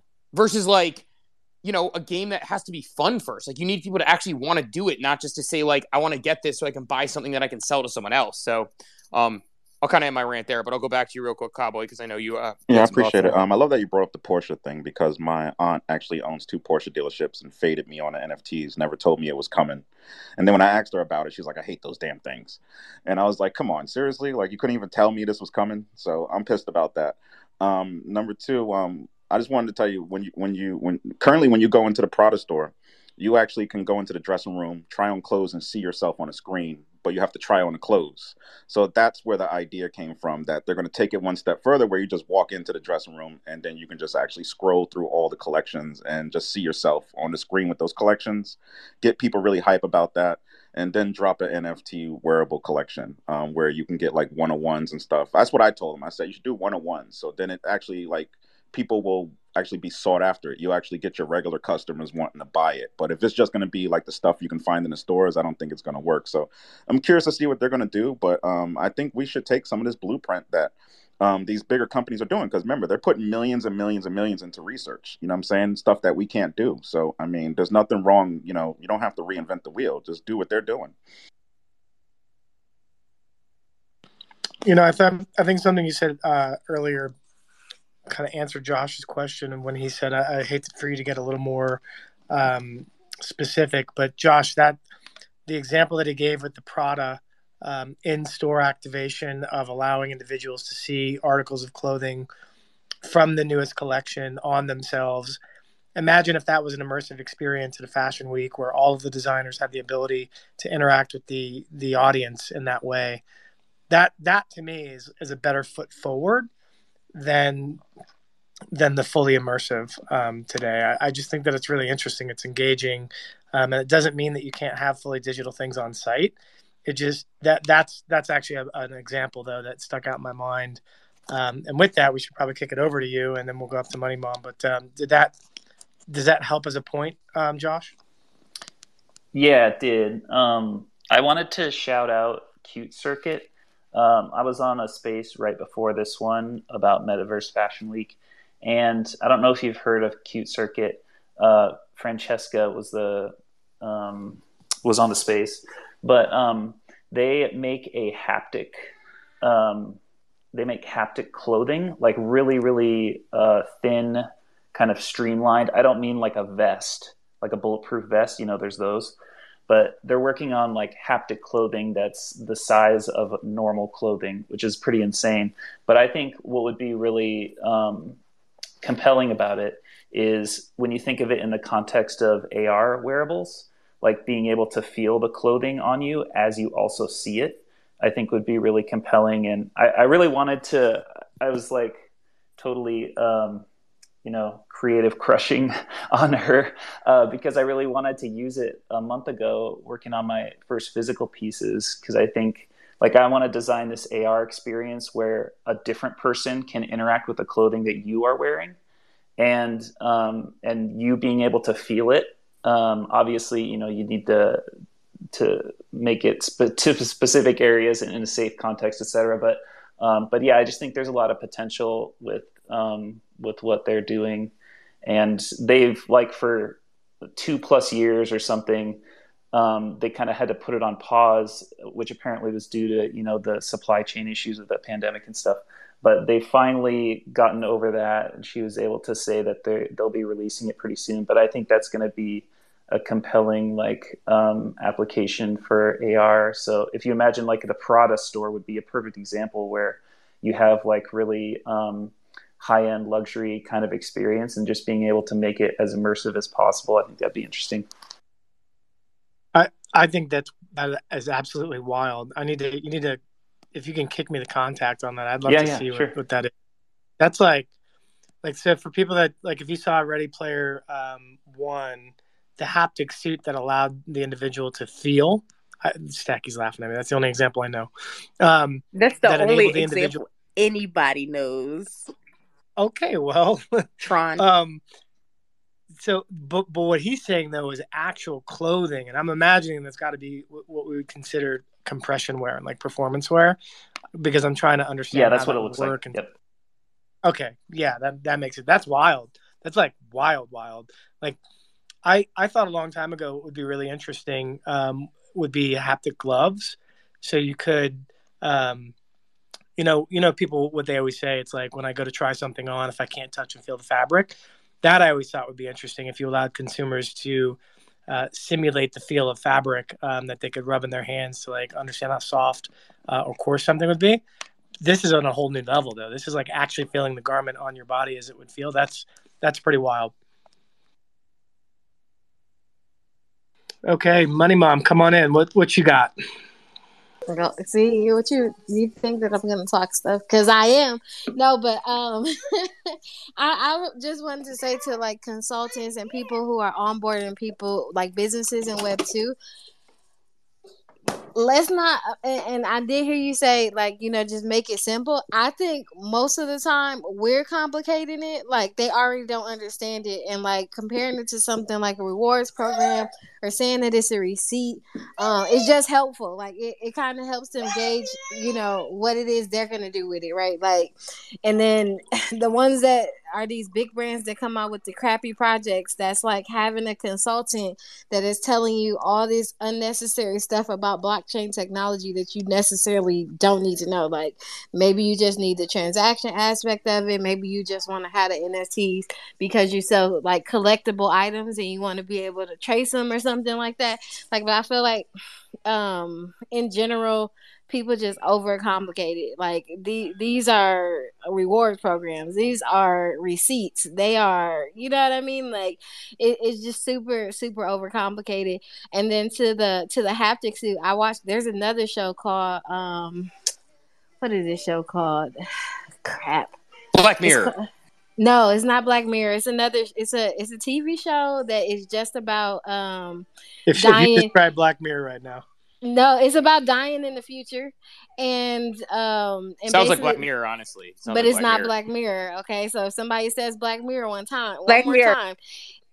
No, oh my gosh! Twilight You said what? It's called not Black Mirror. Outer Limits. Um, and so Are, are you talking about Upload?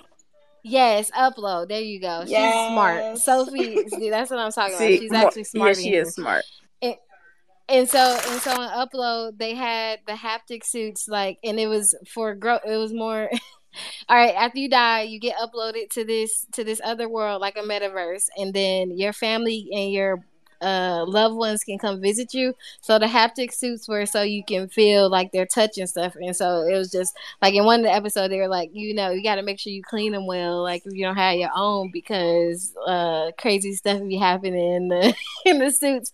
So that's kind of what that reminded me of. But i think it would be amazing like to go into the store and not have to try anything on right? Like first of all that that eliminates dressing rooms. That eliminates like having stores with with stuff all over. I know high luxury stores don't really have that issue, but like a lot of you know regular people stores like had that issue. Places I shop had an issue. I'd be like, why? Like I walk out of a store, I'm like, it, like who who's working here? And so not having dressing rooms, you know, would solve a, a huge problem like as well. But also like not having dressing rooms, but then being able to fill the material and like maybe having it shipped to you, like or you know, or being able to just uh, I don't know, maybe a robot like brings it to you or something like that. Like I think that is like a super cool experience, like incorporating like in real life with technology. Imagine going to Family Dollar to get some socks and then a robot. No. that's the only place that's not going to incorporate tech. They're going to be like, that's not in our budget. The- the- like, the Well, it's they a- need to. If, if if if Family Dollar isn't dirty, I feel like I'm gypped in the shopping experience. To be honest, like it has to it has to be dirty. There has to be a person who smells like hamsters. Like it's got to be. Um, Did you say hamsters? yeah, ham, like yeah, like the things that run in wheels. They drink out a No, little metal Steve thing. is Um, not wrong. Oh my goodness. It's And part of it's the always inventory in the aisle. It's like, okay, Oh, it's nobody's always going to stock boxes this in one inventory. aisle. Yeah. Yeah, there's always like there's always like end caps that are just like the most random. Yeah, it's got to be. Um, I have a go ahead, weird James.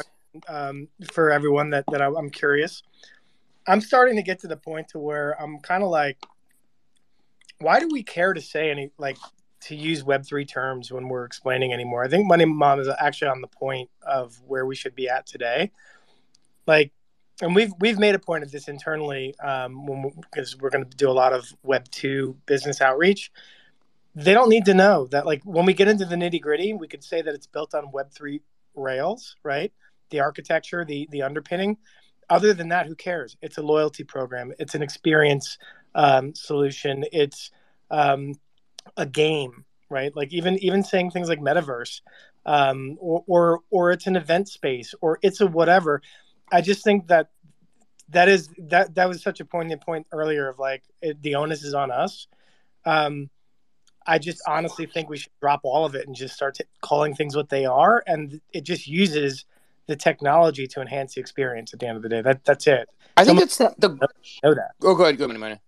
So I was just gonna say, okay, one, like it's good for marketing right now. I'm not gonna hold you. You can put Web three in your LinkedIn, like you can say Web three about anything, and like people eat that shit up, like because they're just like unknowing.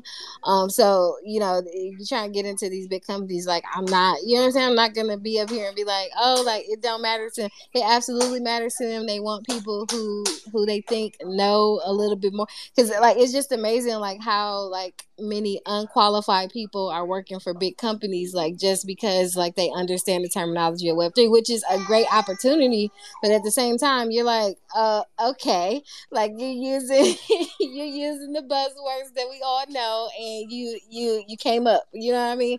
And so it's just like we can't like step away from it. And you do want people to you know to to know and like um understand it right? But i i just i feel like when you're when you're explaining something or you're trying to incorporate it to a web 2 business it's just better to explain it to them in something that they already know. Like you sure use the buzzwords to get into the door but when you're explaining it to them like don't overcomplicate it and know what you're talking about because then you're gonna have uh, these big businesses with crappy projects and then you got the whole side of web3 that don't even want corporations here anyway. They're like we don't want corporations here and look at the project they put out. Look at it. And so that's just because they uh, hired somebody who had web3 consultant in their bio and they really didn't know what they were talking about. So i say i say yes you can still use them but like still you know to the point of what you were saying um clubhouse archives is when when you're when you're talking about it like on a business term or you're like doing like a business plan or something like that like it can just be relative to stuff that we already know like but i think it is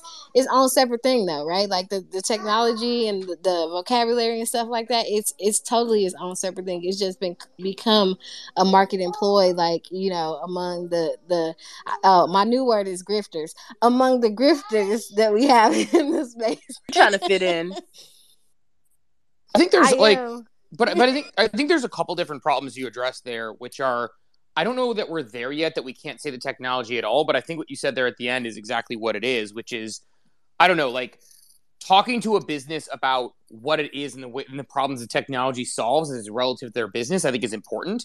But they're gonna at some point have to like dive down deep into it. I, I would push back that like the Web three people are giving bad advice and say that I think a lot of people internally at a lot of these companies maybe aren't quite as versed. And then what they want to do is they're like, well, I think we should do this. And that's where you run into the things. It's like, you know, I, I, I made the analogy where it was like, someone was like, well, you know, we want to learn. So we're thinking like we put out, you know, a NFT, we see kind of see what happens. We, we try to give some, maybe some gated access or something. And it's like, look, like if your social media manager came to you and said, we want to spin up a new Twitter account, we want to promote it to thousands of people, we actually want to charge money for it and then we're going to put out one tweet and, and we'll see what happens. Like that would never get past the brass, right? But I think people do that with this, and it's like in the in the in the spirit of learning. And again, I don't want to like disparage brands who are authentically trying to use the blockchain, but I think there are times when the council sucks on it.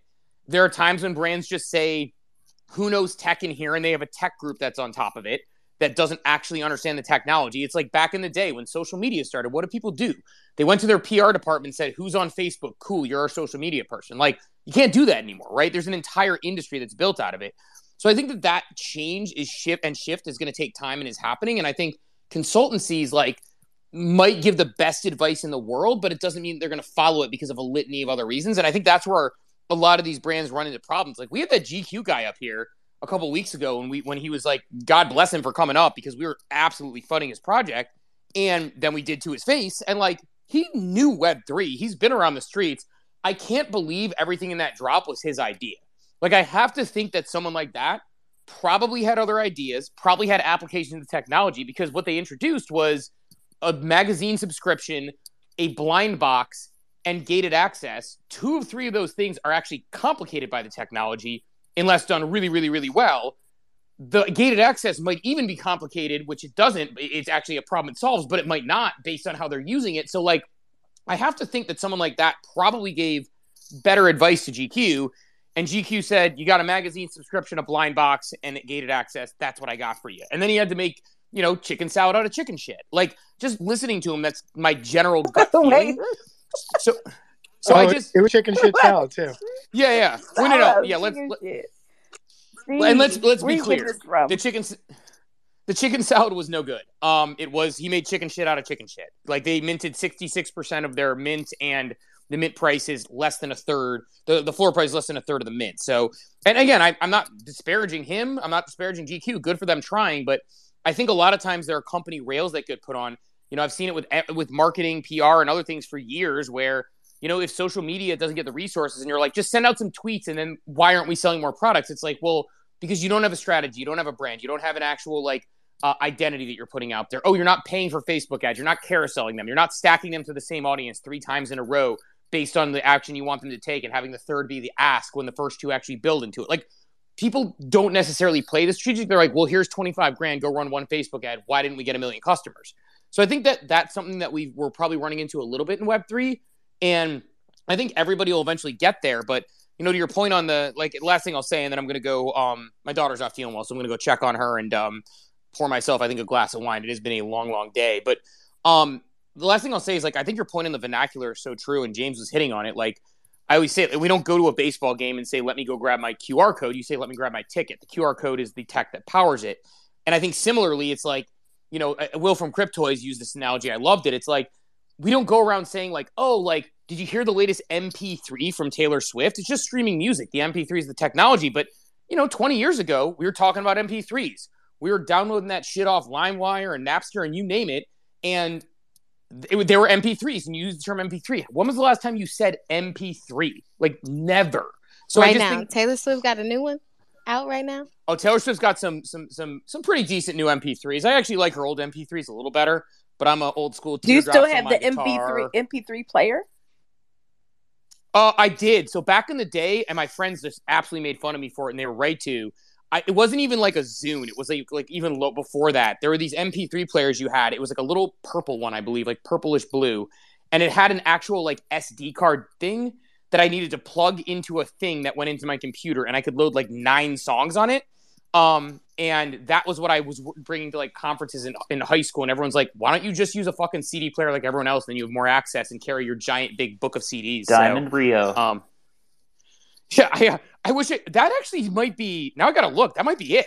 I actually gotta Mine look this a up now. 'cause bootleg Actually, version. It was twenty Oh, yeah. dollars from the. Uh, Dude, the book Yeah. of CDs. That's like I still wow. have in your mine. car that you like burn through. Steve, I still have my book Um, of CDs, and it has all Beatles stuff in it because I collect Beatles albums. Yeah. Yeah, I think. Oh yeah, these diamond. It was like the bootleg. Ver- no, it was the real. I think it was like one of the really initial You Rios. still I thought it it? was cool because I've always liked tech. No, no, I, I googled it to see what it looked like, and I think I found mine. But no, I wish. No, I I do have a Game Boy, but no. Um, but yeah, I have I- like every DVD. I got a If floppy anybody- disk. Never mind. I do not. I do not I have copy them. DVDs. This is a recorded space, but I have all the DVDs because I collect DVDs. That's all I got to say. Oh, just the covers of the piracy of DVDs. Just no, V- I just in case, just in case the world ends and you guys need some entertainment. Just know that like your Wi-Fi gonna be off, your cable gonna be off, and I got And I DVDs. got these so CDs, go. DVDs, CDs, DVDs. DVDs were so fucking lit because you could like watch behind the scenes, and also it made it so you didn't have to change tapes for movies like the Titanic, right? It was like insert tape two now. It's like, well, that kind of takes me out of the experience. Leo was just about to fucking go dance on the lower deck or some shit. I don't know. It was like, I so yeah. Anyway, I'm I'm gonna go check out my daughter, but Bye, yeah, that's Steve. I'll leave now, it at that. now we're gonna talk about where- where VHS tapes. Thank you. You always leaving. Where we at? I think Kid. I think Kid hand went up and then it went down. So I'm gonna call on Kid. What's up, Kid? How you doing, Kid? Hey, Kid. Oh You my know- gosh! you know- hello. Kid, where you at? And I'm gonna get to Jeff. I'm in the car, Hi. and my daughter just saying hi. Hello, Hi. daughter. How you doing? But um, no, the, the time has passed, and I, I I was just like sitting in my car waiting because uh it, it's spring break right now. But now I'm preoccupied with uh two dogs in the vehicle, two children, and some music that's playing in the background. Uh, I was I was going to speak on behalf of not behalf, but on uh, regards to what Steve was saying and Money Man was saying about not needing to understand, you know, all the magic behind the technology. Even with pitching, it's kind of hard when you try to pitch the blockchain. And essentially, uh, you know, as long as it works, that's all they care about. But this, the same thing goes with like NFTs per se of like digital and um, brands is the technology to make it interact and to work uh, will have to have some sort of centralized platform, which would be the brand itself that will be distributing it and people interact with it on a Web 2 basis. But to tokenize something into a brand from, let's say, you know, using bridge mechanisms is just the consensus, the security, like the, the hash rate to prove the ownership portion of it. All that form, all that does is same stuff, different day, but to, actually have that onboarded and be the consensus of all the other brands to use it is the same as trying to say the practicality of uh, Bitcoin, which I am very bullish on, but we're not there yet. Uh, practicality saying that the Bitcoin is the store of value and everybody's already there utilizing that as a backup store. Well, did you just say Bitcoin's a store of value? Wait, no, don't start this this discussion. Joe, hey, Oh, how you boy. doing, Joe? I was trying to be vague. I was just trying to be vague and just state the time frames that we're in right now. So in that case, all the all the NFT blockchain is doing at this point in time with digital and NFTs for it is that would be you can tokenize it as a form of uh, creating a ownership, but the actual interaction and so forth it will be interacting with uh, programming languages like CSS files and so forth. That is very Web 2. Go ahead. I start I start hearing Bitcoin's a store of value, and then I then start she not start, yeah, computing. then she start. Sorry. Ra- she about to go on a rage again. Check out also, you guys. Stockianas is crowdfunding. I threw the link at the top. Go ahead and check it out. We had we've done plenty of uh, Twitter Spaces on the subject. We'll plenty more will be done. Uh, we take crypto and we have a crowdfunding link if you would like to go that route. So check it out. It's pinned at the top. Shout out to Steve too because he I had two uh two donors come in today. Uh yeah, from Cap Coffee with Captain Space. So thank you, thank you. I do appreciate it. Too bad he left. Um all right. All right, fight I just fight wanna the talk. Go. Money Go ahead, fight the talk. Love you. Fight. Whoever talks first. Yes, what did you say, kid? You love me? I know. I love Go you ahead, too. fight. We I got hope three you're, hands you're up. Go enjoying ahead, fight to the fight to No. Cowboy can't No, go. no, no. Joe can't. I like. I actually No. like Joe. Katrina, Katrina, go Eeny, ahead. meeny, Go ahead, no. Katrina. She the only Yeah. lady in here. Katrina, forget Joe and Cowboy. They the already co-host. talk enough. No, How, I am. uh, The, I'm the unofficial co-host. Don't listen to her, Katrina. Go ahead. I'm here. I'm here. How? Um. Okay, I'm just going back to uh, GM because it's uh, morning here. Um, but I'm just going back to. Are we still saying that, by the way?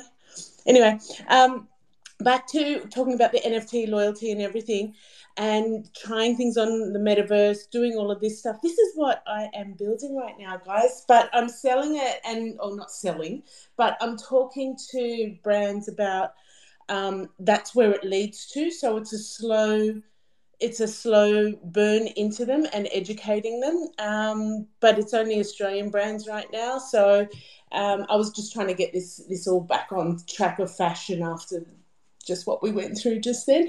But um, yeah, so I did someone say Prada were doing the whole try on thing and and everything. Was that something? Did I hear that right?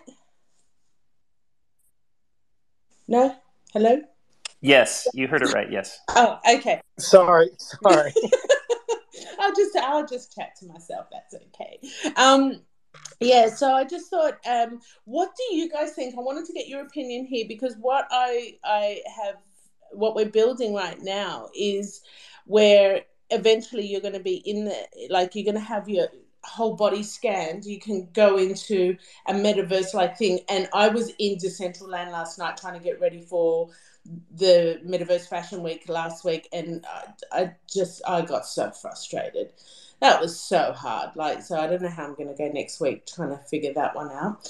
But um it was uh, finding a better experience um, to go in there body scanned trying everything on because i know when we go into some stores like there's stuff you want to try and and and it's like you know you're going to get judged for trying to go and do that. Where you can try it all on in the metaverse um, and it doesn't matter. You can see what it looks like on you as they've got some of that tech now. Um, and then you're going into stores to feel things and do all of that. So that's the eventual that's where it leads to that's um, there, but it's going to be a loyalty program, and it's sort of a little bit like the afterpay of loyalty programs. So um, that's where it'll start, and trying to get away from all that tech talk. And I'm not calling them NFTs. I'm not calling it metaverse. It's immersive experiences. It's all of that sort of stuff. But um, yeah, I want to try and get away from all of that. As we're talking about MP3s, so I got vinyl. Who's like, um, you guys were talking about CDs and DVDs. I'm going back to vinyl. Like, I've still got, I've still got a heap of that. So that's showing my age. So my my uncle was a DJ, and Yeah. he, he had boxes and boxes of vinyl. So we still have vinyl. Yeah, Something about it though. You put it on. it's, there's something. it's beautiful. Just yeah, I've still got my own. I think I'm like cool in the gang. I like something. yeah, I like old movies too. Like I like to hear the crackle in old movies and old Yeah. music. So I'm We got to appreciate it. Yeah. So yeah, I was just thinking, what do you guys think of that? Like, what what's your opinion of that sort of thing? Because I, I thought I thought something you said was interesting. I had a question about when you said the afterpay of loyalty. What did you mean by that? If you don't mind me asking. um, basically, where everyone can come and uh, so brands, because I'm no good at B2C. Like, I'm not a great B2C person. B2B, I like to deal with the brands. So where they can come for the brands to come together and find their way, although a lot of it it will be personalized. Um, it'll be just like that in one stop shop for them to come in um, in and start getting into the loyalty and the reason why because I've led it all with the facts and figures of their you know changing their loyal changing their community changing their um, loyal customers, which are currently 8%, just as, as, a, as research shows, they get 40% revenue off 8% of customers. Now, you increase that 8% of loyal customers to 10%, that means you're getting 50% of your revenue off that. So it's leading with, hang on, okay, so here's what, what we're, why we're doing the, um, in, concentrating on your loyal customers and we know it's cheaper to you know keep a customer and then all that sort of thing. So it's and also the dilution of brands across every platform now. So let's bring them all into one space and that's sort of the analogy of that afterpay type of thing. Let's start bringing them in and start educating these brands on building more community type people because that's what well the number one form of marketing is word of mouth so it's like let's let's get into that and start constant getting the brands concentrating on community again I I love that. I I yeah, a lot a lot of what you said is uh, a lot of what we're we are banking on um, the future of consumer behavior and the way brands should probably view that. You're absolutely correct. It's it is less expensive to um, retain a loyal customer than it is to acquire a new one, uh, and not enough money is spent on retention as opposed to acquisition. Um, and and you made you made the statistic that matters, right? Um, where a majority of the revenue is actually coming off of that loyal base. Um, why not spend more money, time, engagement, energy there um, to kind of build that up? So I, I think that that's fascinating and exactly uh, where we're putting our chips as well.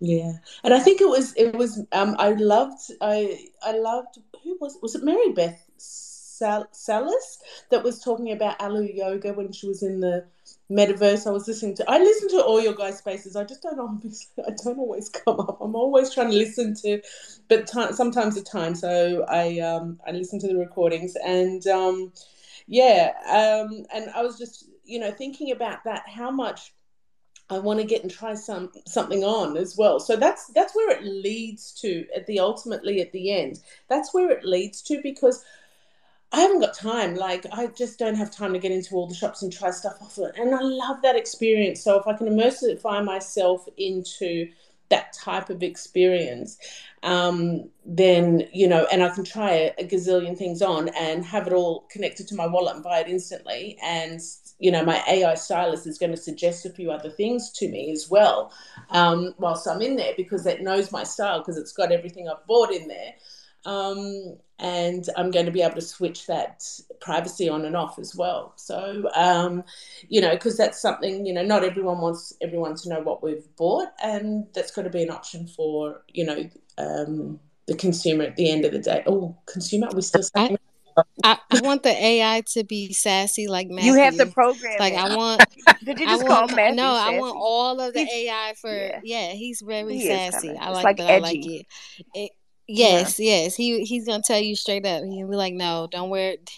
Come You on, tacky. come on, the Vana. Um, you got on the boots with the belt again. Like we went through this the last time, and then he's the AI though. Like this is the AI talking to me like this. So Yeah. I, you You know, have to program and I just like want to say, hey, Twitter Bay. You got to say, yeah. Love it. Hey, Twitter Bay, you got a shout out. There you go. Um, let's get to these. I want to get to the hands because I'm falling asleep on the uh phone. You know, and it's not that you guys are boring me. It's just I'm tired. Why, Huh? why don't we why don't we do cowboy and then finish off with Joe? Okay. If I fall asleep again, and it's a uh, y'all gonna have to leave on your own. Uh, I'm, I'm gonna keep it short. Um, I just want to say I think we should all band together and just call it the And- web. and You know, get rid of the Voltron. Web three Like that. and and just and just call it the web. I think that's the first step for us to for longevity. That sounds Um, cool though. to- Honestly, the web. yeah, no, I'm serious because I mean that's the direction we're going. You know, can, Web two plus Web three web. equals the web. I mean, I think that's where we're at. You know. Well, you don't say you don't say it's the iPhone whatever, right? Yes, like they do. like I got my iPhone. No, they say no, it's no, a- I I don't. No, they would say no, that no. if I they're I trying to got the prove a point. Pro. Yeah, they people. Oh my listen, gosh, you 'cause- one of them. Money Oh mom's my trying to goodness. his Yeah, status. yeah. You on? You knew. It's never not been the knew. internet Listen, though. listen, Vana. You knew over there. All right. No, no, I'm You're not like, new. I've had iPhones What- for like ten years. I don't, I don't be Yeah, like, I don't even know which one I have right now. I got the, I got the most updated one, and I don't even know what number that is. Like that's how much I don't care. I'm like, I got an iPhone. Listen. I got, uh, you know what I mean? we got. you guys got are the- shallow. Yeah, we are. You're in the right space. Okay. What's up, Joe? I, I know which one I Which have. one do you have, Joe? Um, I have a 14 Pro Max. I have a 14 Pro. I have a 13 regular. and he has a satellite um, phone the other too. one is a 12. The other one's a 12. Um, yeah, it's All this trap Uh, phones, Joe. Trapper Joe. That's you. I know. Shout out to Joe for knowing what type of iPhone he got. Shout out because I, I probably I probably got the one with the button still. I wouldn't even tell y'all because that's how shallow y'all are. But like, but like, um, Money Mom said a couple things. But first, um, I used to actually run a record pool back in the music business days, so we had to keep a cold storage so the records wouldn't warp because you know the DJs pay you a fee and you deliver them the best records every month, and that's how they get serviced. So that was fun. Um, vinyl definitely kicks ass. But uh, my days of uh, for the young people, Netflix used to be a DVD service. Um, that three out at a time, uh, you rip them all, uh, burn them, and uh, send them back and do it again. You get through maybe nine, 11 movies a week. Uh, that was a good collection. I haven't watched the DVD in I don't know how fucking long at this stage, but I still have the fucking DVDs.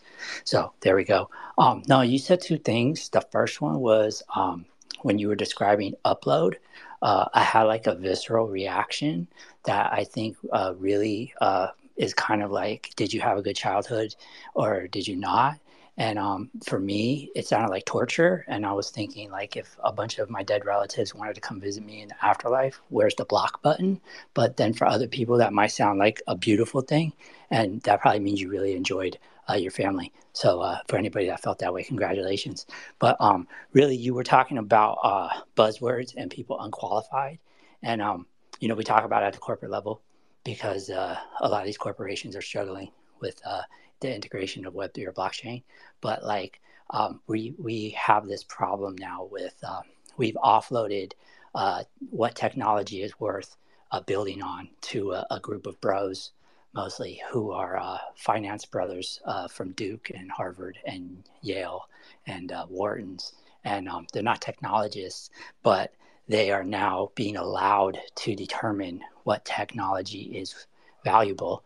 And um, it's a it's a big problem. And we here at the retail level um, are doing the wrong things because rather than funding the hard to fund uh, innovation projects, um, we're funding a bunch of bullshit iterations that could easily walk into most uh, VC firms and get themselves a nice check. And so you see a, a company can do a 60 or even a 10 or 15 million dollar sale and then they can on NFTs and then they can walk in and grab themselves some VC money on top of it. But like the real innovators are struggling because um, our space is full of, of numbnuts who haven't figured out that if you actually want to achieve web3 in your lifetime and control it that you better start investing into that. So um, you know shout out to all the people who are struggling with that and the innovators but like we, we really should tackle that and we really should um, tell the numbnuts to uh, spend their money better Mm, i'm done talking You and Vanna need to have a show Listen, together because I was like, like I was like, he came up here and spoke directly to me. He's the only person in this space that I even care about. listen. Um, and, and I wanted to add a layer of cringe to that show. So, uh, there's different like metaverse, re- uh, I guess after death homes. I don't even know what they're called for real. And so, Morgue? like, if you're What? richer, you go to better ones, and they had customer service, and you got to pay for everything there. Like, so, like, you drinking the fake drinks and stuff, like in your metaverse death retirement, and your family has to pay for it. So, um, yeah, it, it it's really interesting, cringe in some ways, but like, no, I I agree with you. Like, I'm like, I don't want to. Hopefully, they don't have you like you don't have enough money to like actually have them live like in the afterlife or the uh, upload. So then you just don't see them anymore if you don't like them. That that's what I would prefer, to be honest with you. But like, my wife got mad at me because it's four o'clock over here, and she just realized I haven't eaten all day. So I'm definitely not uh, raking up a big bill in my uh, You always get in trouble, Joe. Go ahead and eat some food. I, no, you know what? I'll tell you. I'll tell you a story before we end this really quick. Okay, uh, my wife's like an amazing person, and Mhm. she's super goofy, and it's like one of the things I like about her the most. So I buy her a MP3 player. This is like way back in the day because we're old fogies, and um, you know, it's this beautiful blue little thing. And I fill it up with like all her favorite music that I hate, and I give it to her, and she wanted to protect it, and so um, she put it into this little bitty satchel, and um, she she drove home with it because we were just dating. She drove home with it, and um, the the next day, uh, she she brought it back, and um, it, it didn't work no more.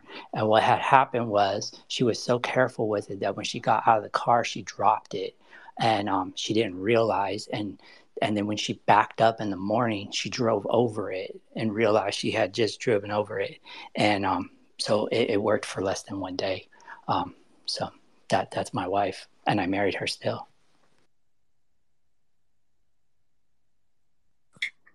I like that she has a satchel. That says a lot about her and like why she picked someone great like you. Aww. Right. Yeah. Oh, just because. Okay, the show that Joe and Vaughn are going to start is going to be called "I Disagree." That's what it's going to be called. I disagree. Uh, show. I would love to li- listen to that show. It's gonna be called Yeah, but yeah, no. but no. And then every time I talk to her, yeah, but no. Like you're wrong, just all the time.